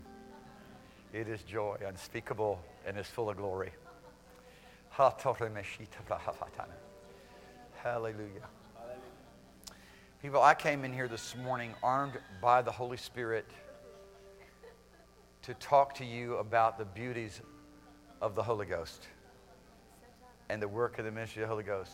I promise you that what I'm speaking to you right now, I am charged by the Spirit of the Lord to declare to you because this is what He's doing, God the Holy Ghost. I thought the scriptures were going to be much different. I thought the theme would come out much different. But everything in this meeting here today is ordered by God. My question to you, God's question to you, is will your response to His love be ordered by Him also? Because He's trying your heart right now. He's weighing in the balance whether or not you're receiving this or resisting it, whether you're saying yes, but also. He weighs you in the balance. You could think that you're more right than someone else and actually be more wrong. Because deception is a very vile thing. Those who are infected by it do not know it. Do you hear me? Yes. Deception is a very vile thing. Those who are infected by it do not know it. Otherwise, it's not deception, is it? Talk about a blind spot. The Lord wants to heal you now. Let Him heal you. Don't resist the Holy Ghost. Can you imagine Jesus standing there ministering to the Pharisees and the Sadducees and the scribes and the people of Israel and they're resisting Him? He's saying, Don't resist the Holy Ghost. You're saying, No, I disagree. I don't believe it that way. Jesus is talking to you right now. You know He's talking to you right now because it's just His word I'm preaching. It's just as the verses of Scripture, the things I've been saying, the statements that I've sta- sta- been making. Those of you who know the Word of God realize that I've just been making statements from verses of Scripture. And I've been making statements, grabbing them out of philosophy and out of my own opinions. I've just been making scriptural statements.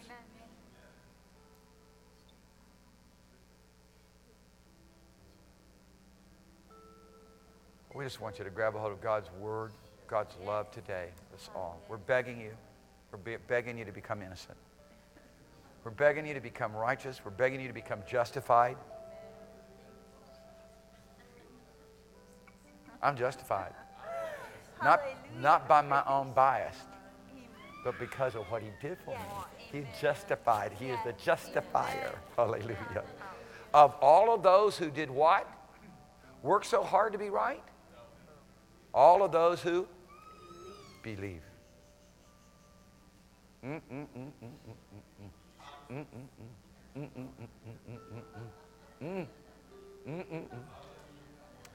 Mm, you might say, I don't believe tomorrow morning is, I don't believe that tomorrow morning is Monday, but I'm sorry, you are wrong.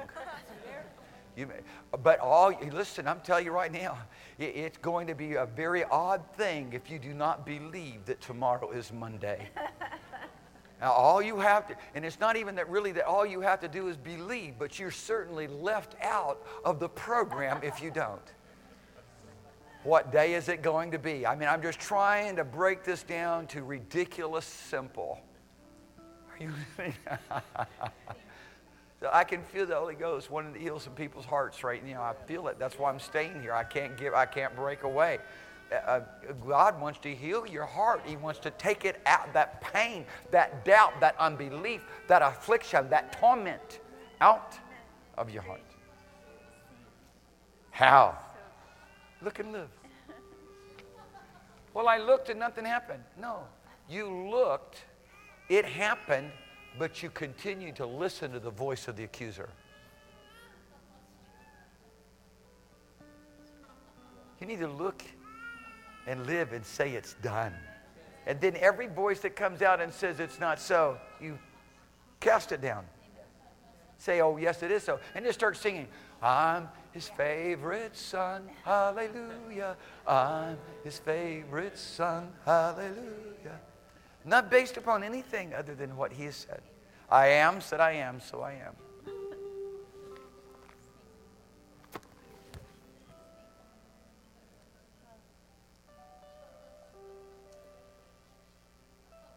He that does not believe is condemned already because he has not believed in the name of the only begotten Son of God. What is he? He's still talking about the pole. Looking and living. God's love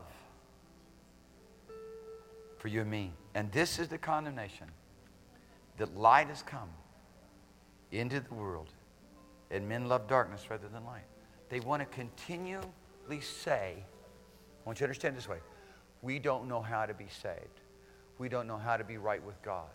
To walk around in darkness, groping for God, to walk around in darkness, blinded to the reality of His love, to walk around in darkness. Come into the light. Christ Jesus is the light. And what you're going to see is God's love. Mm-hmm. What you're going to see is His forgiveness, His mercy. All preaching is about is just bringing people to a place of accepting His love, accepting His mercy, getting right, turning themselves over to just living by Him, looking to Him, saying, Lord, I can't help myself, but I know you are my helper. Lord, I can't fix myself, but I know you're my fixer.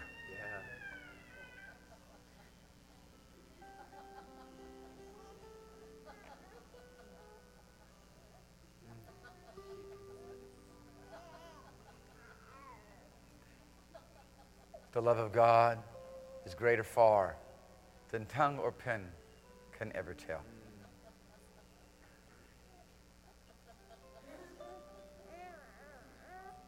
It reaches beyond the furthest star and reaches into the lowest hell. To write the love of God would drain the oceans dry. If every man was a scribe by trade, and every quill a pen, to write the love of God would drain the oceans dry.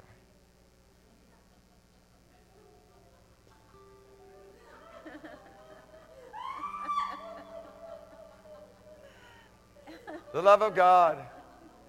How rich, how pure.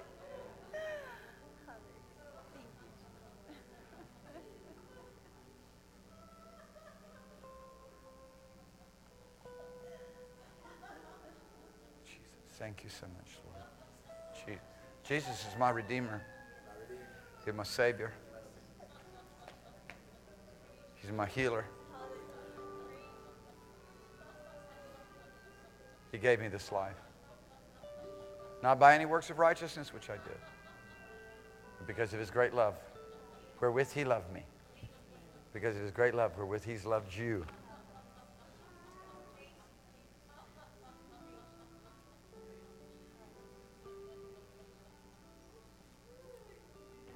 We come to the light, and our deeds are going to be reproved. He's going to make them known. He's going to convince us no, no, no. That's wrong. Because we can't know our wrongdoing on our own. Not really. Come to the light, he's going to say, no, this is wrong. And what he's going to do? He's going to be the cure. He's going to be the healer. We run over to men, we run over to other things. There's no cure. There's no cure.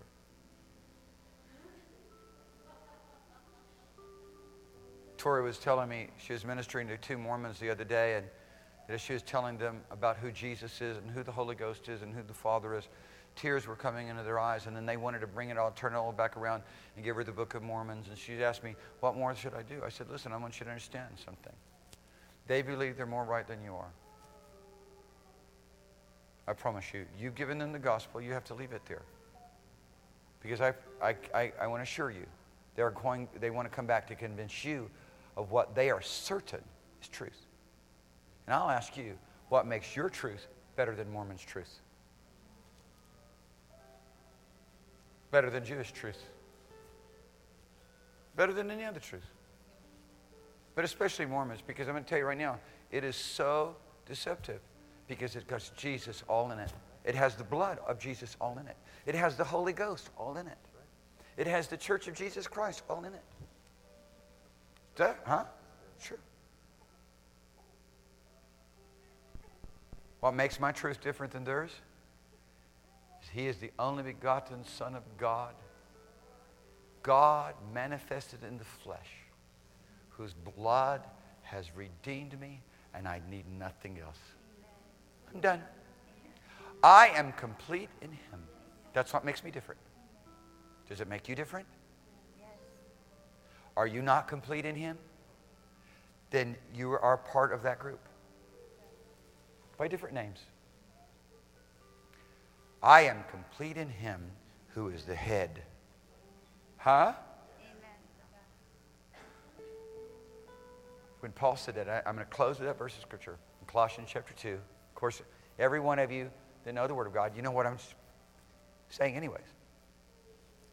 But I, you know, if you don't know the Word of God like this, don't worry. Give yourself to studying the Word. Stay in all the meetings. You need more church. You need church seven nights a week, two times a day.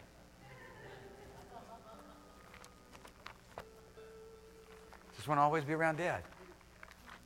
Always want to be right where God, where the Father is. Jesus, where's Jesus standing? Where's Jesus standing? Yeah.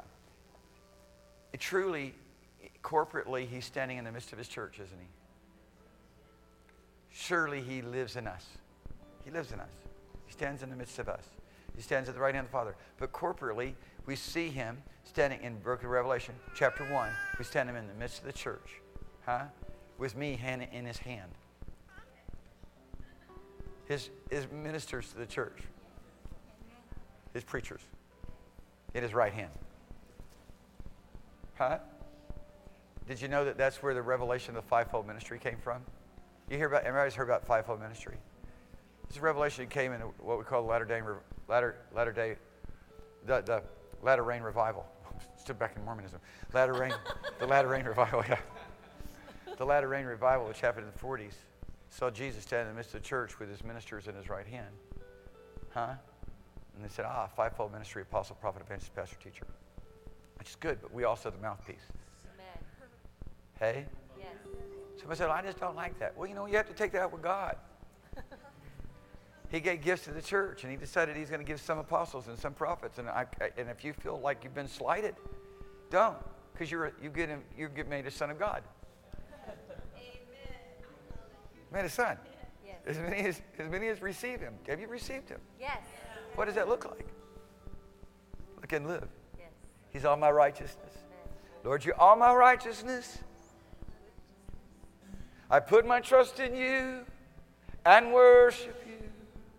Lord, you are my righteousness. I put my trust in you and worship you. Oh, you are all my righteousness.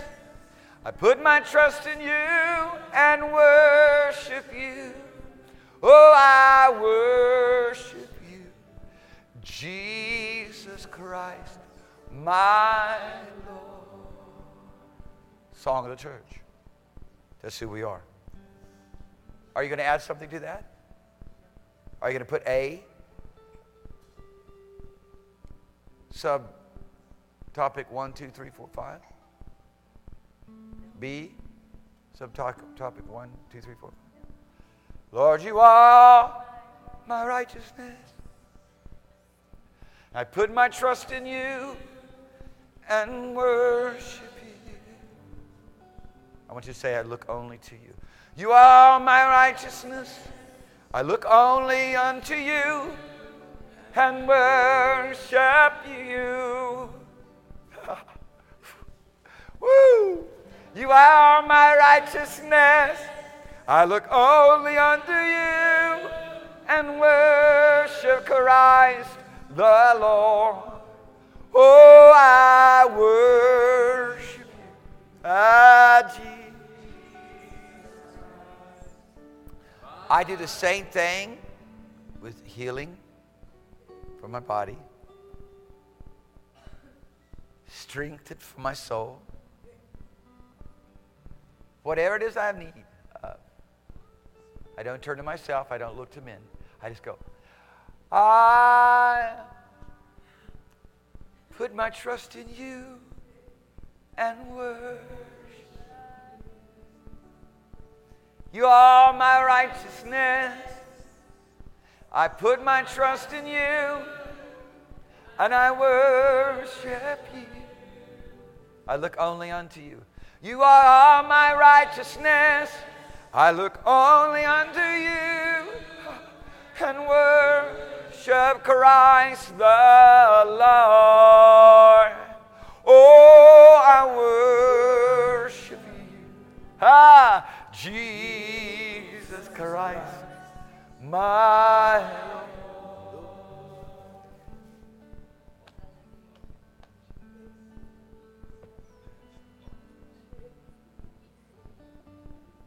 That's why Paul said we, he is forever perfected them that are sanctified. That's what he said. That's what he was saying. He has forever perfected them that are sanctified. What does that mean? He has forever made us all that God has purposed us to be, being separated only unto him, trusting only in him, looking only to him. My Redeemer, my Savior, set apart unto him, sanctified, set apart unto him. Sanctification, simply being set apart by the Holy Ghost to live the life of Jesus. Hallelujah. Hallelujah. Colossians 2, let's just quickly. Colossians chapter 2. And then I just want to start at verse 11. Just turn there, Colossians chapter 2. You know, if you've got the Word of God, it's like a shield. And every time a fiery dart comes to the wicked one, you just put up the Word of God. Yes. Falls powerless. Yes.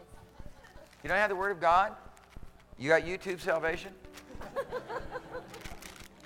Listen to another message of confusion.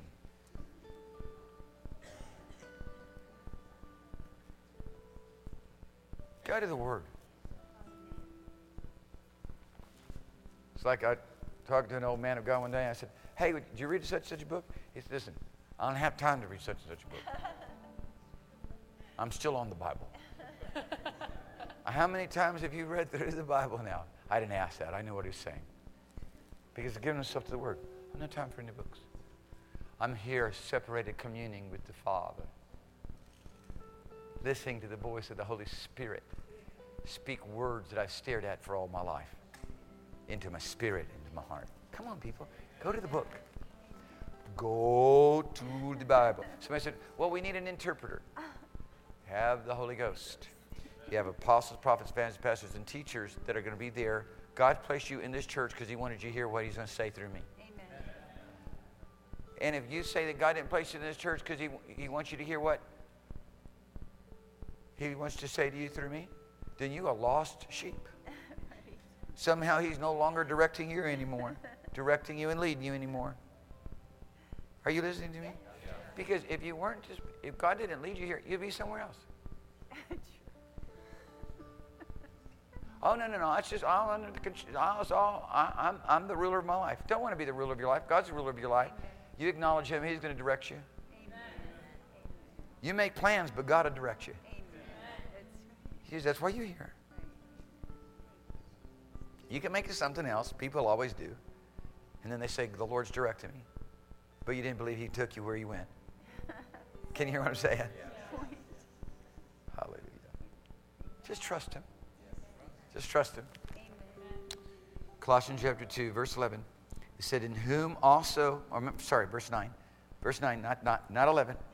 For in him, Christ Jesus, dwells all the fullness of the Godhead bodily.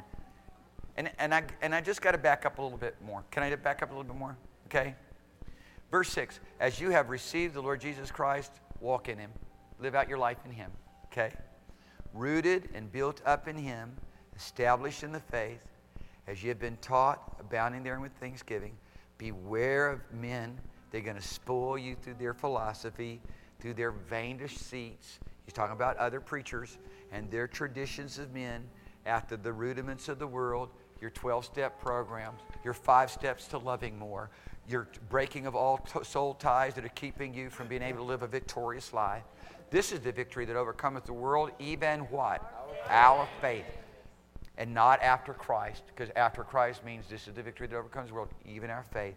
For in him dwells all the fullness of the Godhead bodily. In him, Christ Jesus, dwells all the fullness of the power of God bodily. And you and me, we are complete, teleos, perfected, finished, done. It's, that's what it means. Teleos means perfect.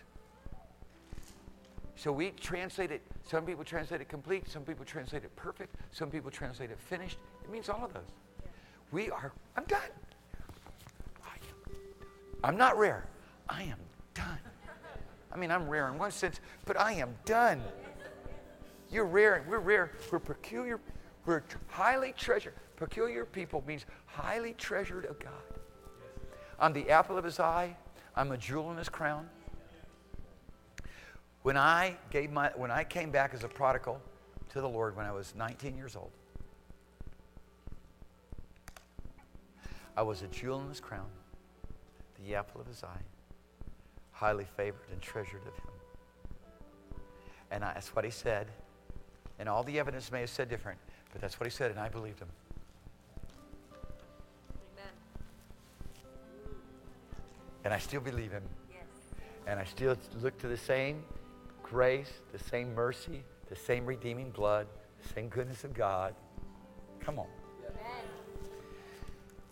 And the only thing that I'm ashamed of is that I ever walked away. I got my eyes on men, and I took them off of him. That's all.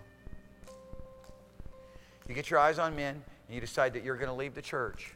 And I'm going to tell you right now, every devil in hell is going to take off, take, take hold of you, one way or the other. Some people it's religion, some people it's this, some people it's that. You keep, you learn how to wash the saints' feet. You learn how to stay where God put you. Yes. Amen. Amen. Hallelujah. Hallelujah. And if you end up in the wrong place, he'll deliver you from it. Amen. Amen. And you are complete in him, who is the head of all principality and power. Thank you. Just stand with me. Stand with me. Just say, stand with me and say, Thank you, Lord Jesus. Thank you, Lord Jesus. Say, I'm not looking at myself anymore. I'm going to look to Jesus. And I'm going to discover who I am. Oh, can you hear me? This is the faith that overcomes the world. This is the victory that overcomes the world. This is the power of the new creation where old things have passed away.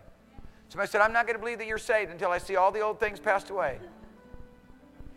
You're not God. And your perception isn't that keen. Oh, but you'll know a tree by its fruits. Yeah, you will. And the, tr- the good fruit is that you're looking to Jesus alone. That's the good fruit, that you're looking to Him alone. That's it. You're looking at Him alone. And out of that, the wellspring springs. And out of that, the life and majesty of God is perfected in you and me. That's the good fruit. To believe on Him whom the Father has sent. Don't take a step out. Don't be led away. Don't be led astray. Don't. Resist. I don't care who it is. If your mother tells you something different than the Lord Jesus said, say, Mom, you're wrong. Your dad. Say, Dad, I love you, but you're wrong. Your wife. Look, what, what would have happened to Job if he would have listened to his wife? She was preaching a terrible doctrine. He's like, No, I'm not listening to you.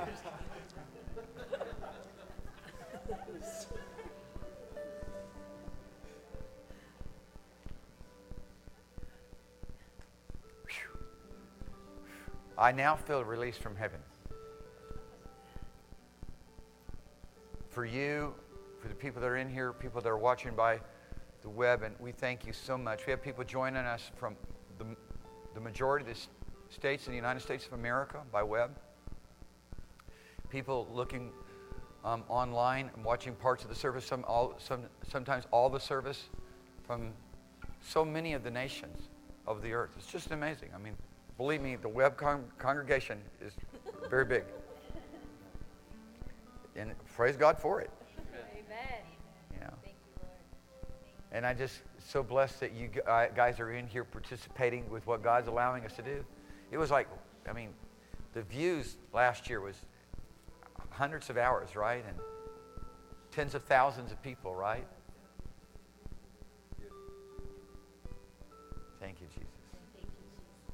So I feel released now to make an altar call.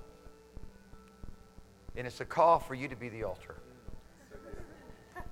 It's a call for you to be a person that lives out a life that's holy and acceptable unto God, washed in the blood,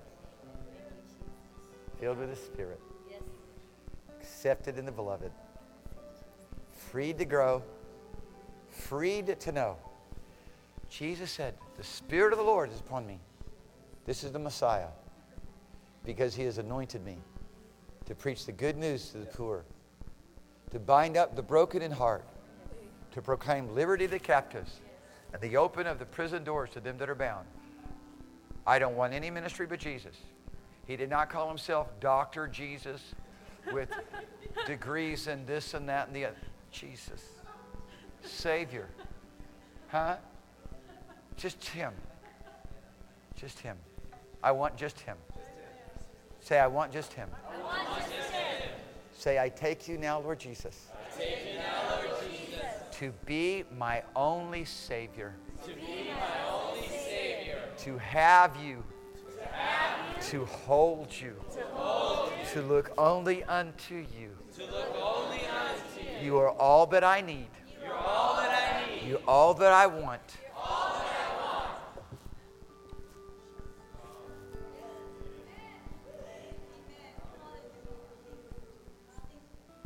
I want you to say this with me. Say, Lord Jesus. Lord Jesus. Thank you. Thank you. That you've washed me. That you've washed me. Clean. Clean. From every sin. From every sin. From every iniquity. From every iniquity. that now I can come before the living God, God the Father, who is holy, holy, holy, with all boldness, being totally acceptable.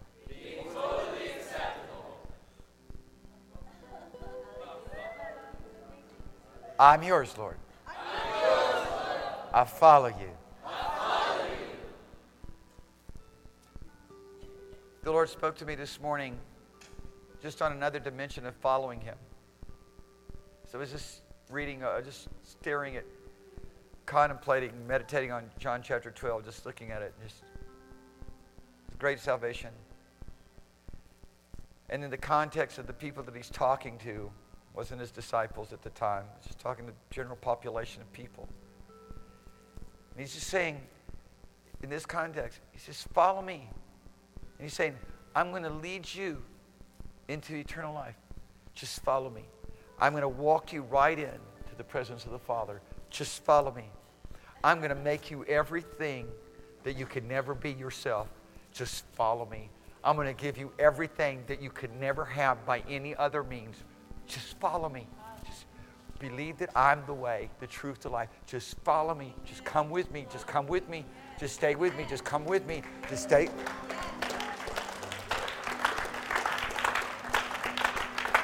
Hallelujah. So do that. Decide in your heart today. Decide in your spirit today. That's what you're going to do. That's how you're going to live.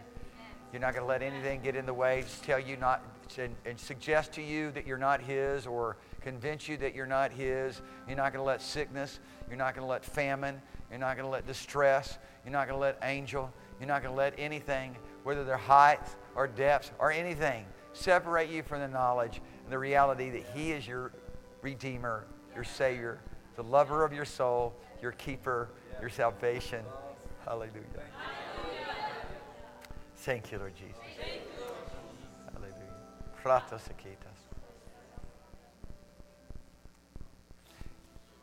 Dear, right there, come here. I just want to pray for you. Right there. Yes, come here. I don't know your name. I'm sorry. Just come here. I'll just pray for you.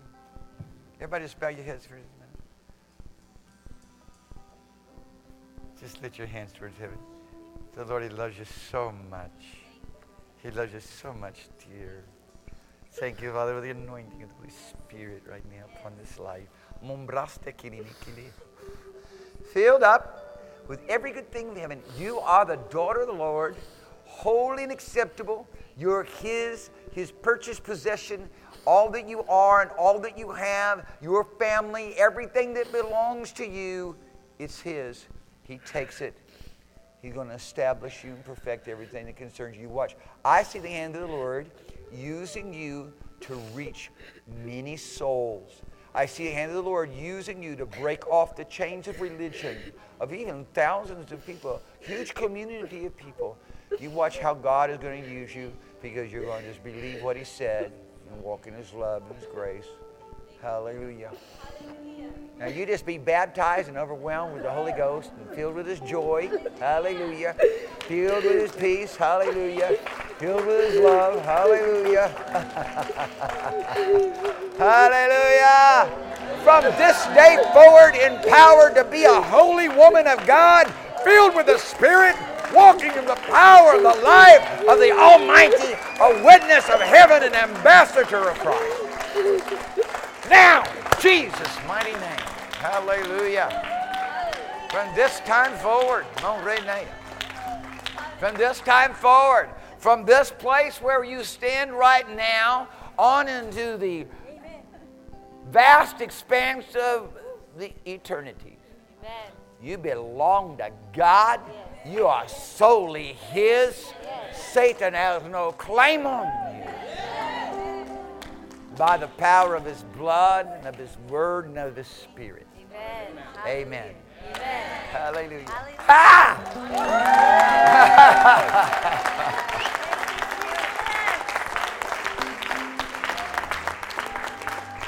If there's anybody else standing here today, watching by web, by YouTube, you want to know that you're right with God, all you have to do is simply believe what we've just spoken to you. All you've got to do is turn your heart and your affections and say, Lord, there is no way that I can understand anything without you. There's no way I can even do anything without you. I come now and I take up your invitation to come and live in you, Amen. to come and live by you, Yes. to come and trust you, to just make you everything that I have need of with all of the faults and failings and shortcoming and sickness and disease or whatever you find yourself in. He will be in every way, instantaneously, your Savior, your healer, your deliverer, and whatever you have need of, He's going to perfect everything that concerns you. All you got to do is lay hold on eternal life. He is eternal life. Lay hold on Him. Say, Lord, I'm yours. And I thank you that you made it so that I could come to you. Father, I thank you that you made me a gift to your Son, and that there's no way that I'm going to be lost on that day so long as from this moment on I be, trust nothing in, trust in nothing but you, Lord Jesus. I trust in nothing but your only begotten Son, Father. Hallelujah. Hallelujah. Thank you, Jesus. Hallelujah. Hallelujah. Hallelujah. You know, Job's doctrine went, went south when he said, Though he slay me, yet shall I serve him. But his consecration was excellent. Hi, you hear me? Yes. Because it wasn't God slaying him. It was God allowing him to be tempted, but not above what he was able, because he was a perfect man. Who, though his doctrine was a bit messed up, his consecration never failed. Can you hear me now? Yes. Don't you let anything be a witness to you other than the Word of God and the Spirit of God. And the Holy Ghost is always going to be saying what the Word declares. Yes. So you're going to get it. Hallelujah. Right, left, and center. There's always two witnesses. Praise the Lord. Hallelujah. Hallelujah. If you want prayer for anything, if you, if you need anything, I promise you there's not a prayer that you pray that He doesn't hear. And those of you just finished the fast, you fasted with us for 21 days, I promise you, you will never be the same. You have discovered a realm that before was not revealed to you. And, and it's just God's love and His grace. And it's, and it's not that it's earned, it's just you separated yourself to hear a little, to hear better. You can hear better. You spend that much time praying. I mean, dear Sandy, she calls me up and says, Can I please watch the inaugural address? We're one day out. Bless her heart. It's fine. It's fine. I mean, I praise God for those of you who separate yourself from everything secular.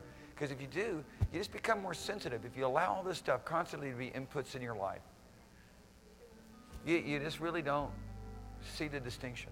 When you just separate yourself from the news and the radio and everything secular, and you just quit eating and start spending all that time in prayer, reading the Word, just being alone with the Lord. Mm-mm. And I pray that you'll make a, I think, pray that you'll make a habit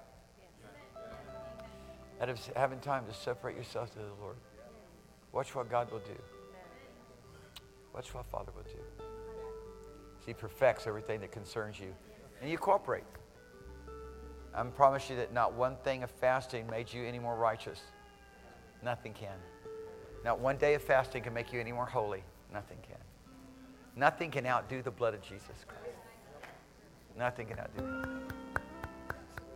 So we want you all to be happy. Amen. Amen. rejoice in the Lord always. And again, I say rejoice. Somebody said, What's the cause of my rejoicing? My mother taught me as a very young child the cause of my rejoicing. Just to know I've been redeemed. Just to know I've been redeemed. Just to know I- that I'm a child of God. Just to know that I've been bought by the blood. I'm blood bought. I'm blood bought. I'm a blood bought child of the Most High God. Blood bought, blood purchased. Amen. Hallelujah. Well, find a bunch of people, hug them, tell them that you love them, bless them in the name of Jesus Christ. Worship the Lord with your tithes and with your offerings. Listen, let me tell you something, dear people. The Lord's not asking any more of us than a, a tithe. Sometimes I'm, I'm preaching really hard to people who don't even honor the Lord with tithe, and then other, other people are just like, you know, and I, and I preach like this. I say, listen, if you're not willing to give everything, I mean, come on, what's going on? I mean, and really it's the context of you need to honor the Lord with your tithes and. Move where God, the Holy Spirit, draws you. Somebody said, Oh no, God's going to lead me to, to the worst nation. If I really turn my life over to Him, I, I'm going to end up going somewhere that I don't want to go. That's not true. Because what Father wants you to do, He'll put it in your heart and you'll be doing it with joy. You're like, I want to do this. And it won't be a conflict. So, anybody need prayer for anything, for any reason, just come. We'll, we'll pray with you and for you. We know the Lord will touch you. Be just greeting everybody. Just love. I mean, if, if you, especially if you see somebody you don't know, go to them first. Don't be insecure and cleave to the loved ones. Amen. Amen. Go find people that you don't know. Tell them that you love them. Bless them in Jesus' name. If somebody starts coming towards you, wanting to give you a hug, and you don't like hugs, just put your hand out.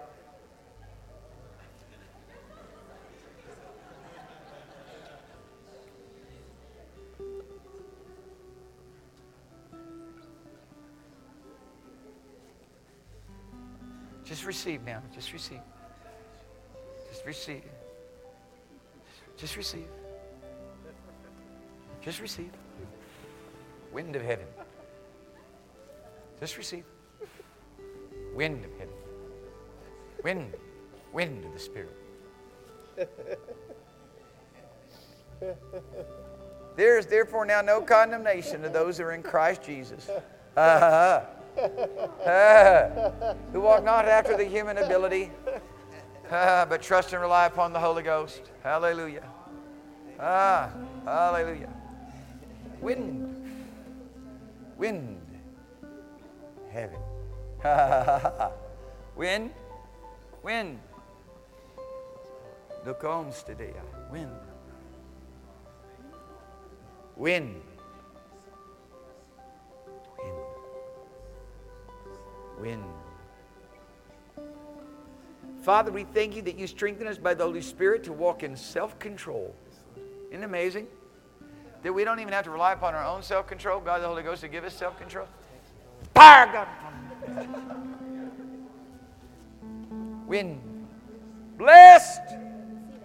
Bendecida. En nombre de Jesucristo. Ahora mismo. Ahora mismo. Bendecida. Ja. Llénala. Llénala. Llénala con Espíritu Santo.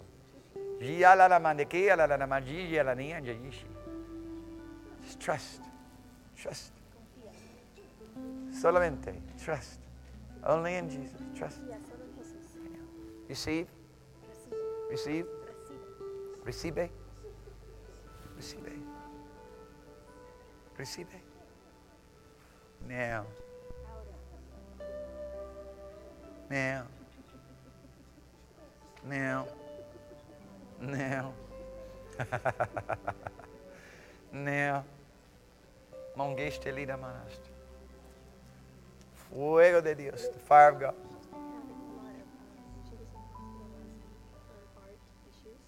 Right now, in the name of Jesus Christ of Nazareth, I speak to your heart and I command it to be made whole. Now, in Jesus' name. Right now, in the name of Jesus, I speak to your cardiovascular system in Jesus' name and I say it's whole. I speak into your spirit and I say there'll be no more fear. No more fear, no more anxiety. I'll break the power of it off of you right now. Now, go in Jesus' name. Go in Jesus' name. Every afflicting, tormenting thing, it leaves you, goes off your body. There it is. There it is. There it is. That's, that's heaven. That's heaven. That's heaven. Hallelujah. Isho rotana ishlikipaya. Oh. Here it is, mamacita. Mombresitiela. Oh. Ah, healer, heal her. Jesus, you the healer. We thank you that you've healed her now. Oh, tabanekisht. Wind to heaven. Wind. Wind. Wind. Wind. Oh, in walking with him, there's great honor and favor. When you have the favor of the Lord. Oh, and he opens your mouth and speaks through you counsel and wisdom and understanding. he opens your mouth and speaks through you with his knowledge. Ah, Oh, I promise you, the opportunities set before you in the kingdom of God, they are great. They are many. They are yours to have and lay hold of now. Now. Now. Ah. Now. By the Spirit of the Lord. By the Spirit of the living God. Power of the Holy Ghost. Wind of heaven. Wind heaven. Blows. Wind. Uh, wind. Jesus. Jesus. The Lord says, I never leave you nor forsake you.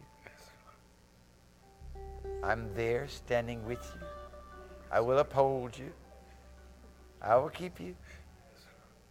And none of your steps will slide. All of his purposes is to be fulfilled in your life. This is what he promises. Wind.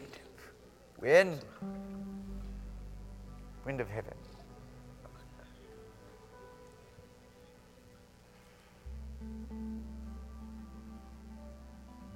Wind. Wind.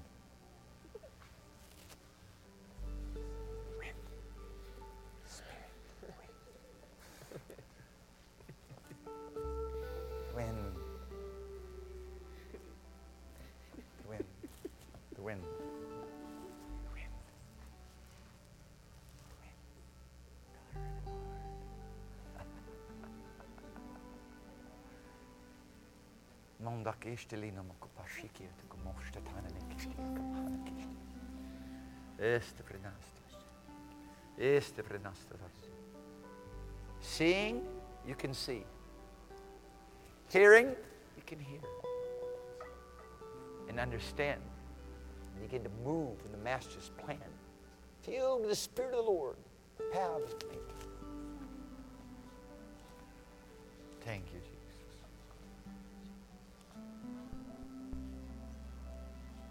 Fire of the Holy Ghost. Right now. Glory of heaven. Asta pronenesti natalamas.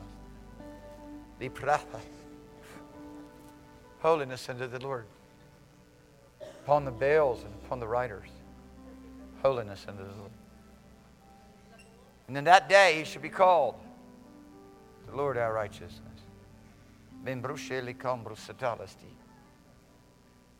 And we, the people of God,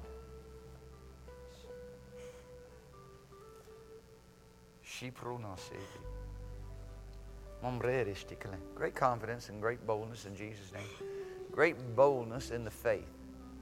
Hmm. Scripture says, He that does the work of the servant purchase for himself great boldness in the faith. And of course, those of you know what scripture I'm quoting, the word is used primarily as deacon, but it literally means servant, the servant. Luristara the most to purchase for himself. Great boldness and faith.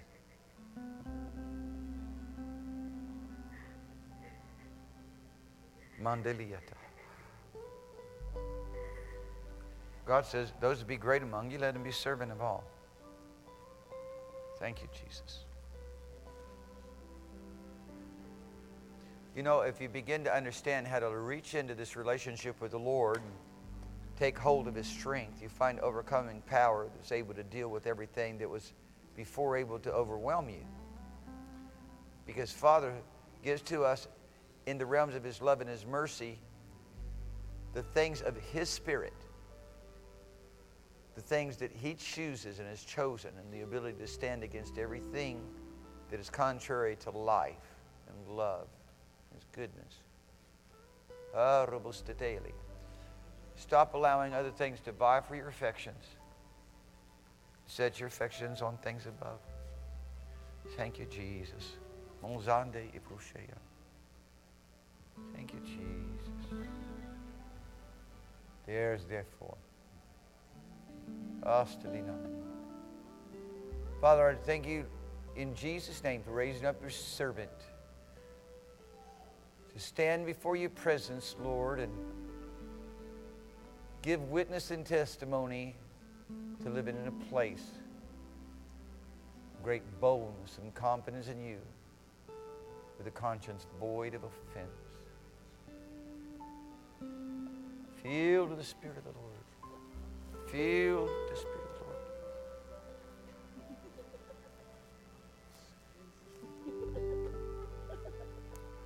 Thank you. Thank you. Moments, the wisdom that comes from above. In Jesus' name. The wisdom that comes from above. The wisdom that comes from above. From the crown of your head to the soles of your feet, with a great emphasis on John Samuel. Strengthened by the Spirit of the Lord, by the power of His might. Strong in your body, strong in your body, strong, strong, strong, strong, strong. Anointed, hallelujah, by God the Holy Ghost. Father, thank you for the anointing of the Holy Spirit. Wind of heaven. So to read In the maras to bli to the kushik bravo slik the bastu. Estronifa. Vidambla bestu. In Jesus' name, I command the blessing of heaven upon you. Command the blessing of heaven upon you. The life and revelation of Jesus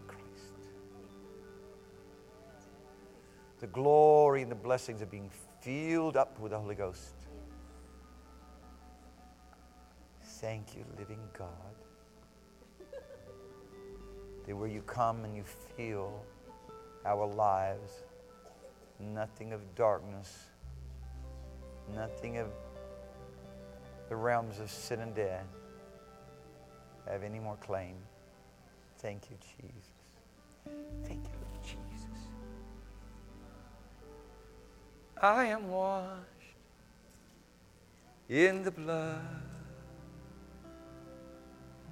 in the soul, cleansing blood of the Lamb. Hallelujah. And my garments, they're spotless. I am whiter than snow. I'm washed in the blood of the Lamb. Father, we thank you for the healing of the body in every appetite, every form of addiction, every form of transgression, broken. Every form of disease or sickness, broken. Ah, hallelujah. Just walking around, living your life.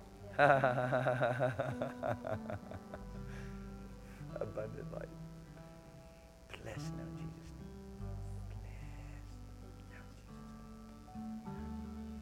This peace that passes understanding on you in Jesus' name. Thank you, Lord, living God. Thank you, Lord Jesus.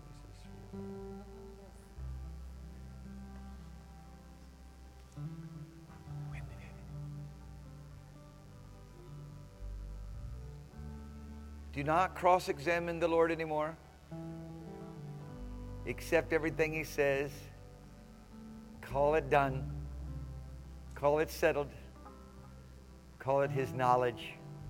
Hallelujah. Hallelujah. Just call it His knowledge. Say, Lord, I want to learn your knowledge. First step to learning the knowledge of the Lord is accepting what He said and not saying, Oh God, how can these things be?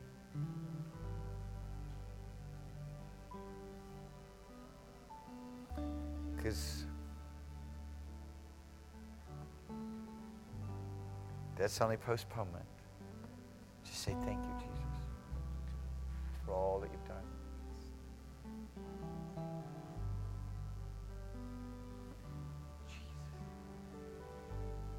Spirit of the Lord on you. You're going to come to learn to recognize the many. Yes? His glory is on you. You got to come to learn to yield more to Him. But just because you don't know how to yield as much or recognize as much doesn't make His effect in His glory less. Doesn't. Doesn't. Doesn't.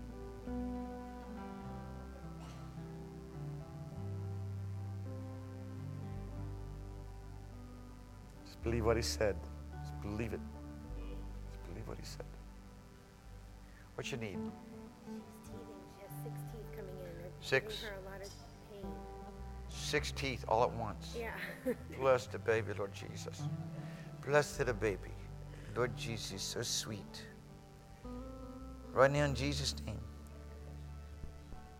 That old pain leaves as those teeth start breaking through.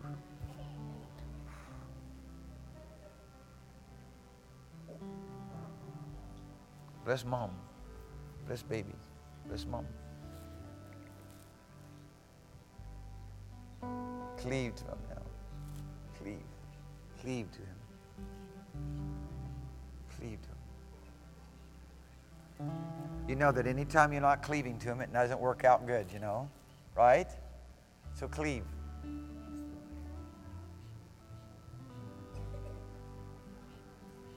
Tonight, I'm, the Spirit of the Lord is going to have me ministering on temptation, demon spirits vying for your affection, so that you can learn to recognize these thoughts aren't your thoughts, these desires aren't your desires, but it's the enemy of your soul that wars against you. And when you fully understand that, you begin to function in a bit more wisdom. Because every time you reach out and take a hold of what the enemy of your soul is doing, you know what happens? It's, it's destruction, and you regret it and hate it, and don't want it. So might as well get some wisdom.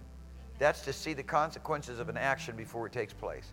Wisdom allows you to see the consequence of an action before it takes place. And um, wow, God's so good to do that for us. Yeah. So you're going to walk in love, walk in wisdom in Jesus' name. Good. Well, we'll see you tonight then. Yes, sister. Love you.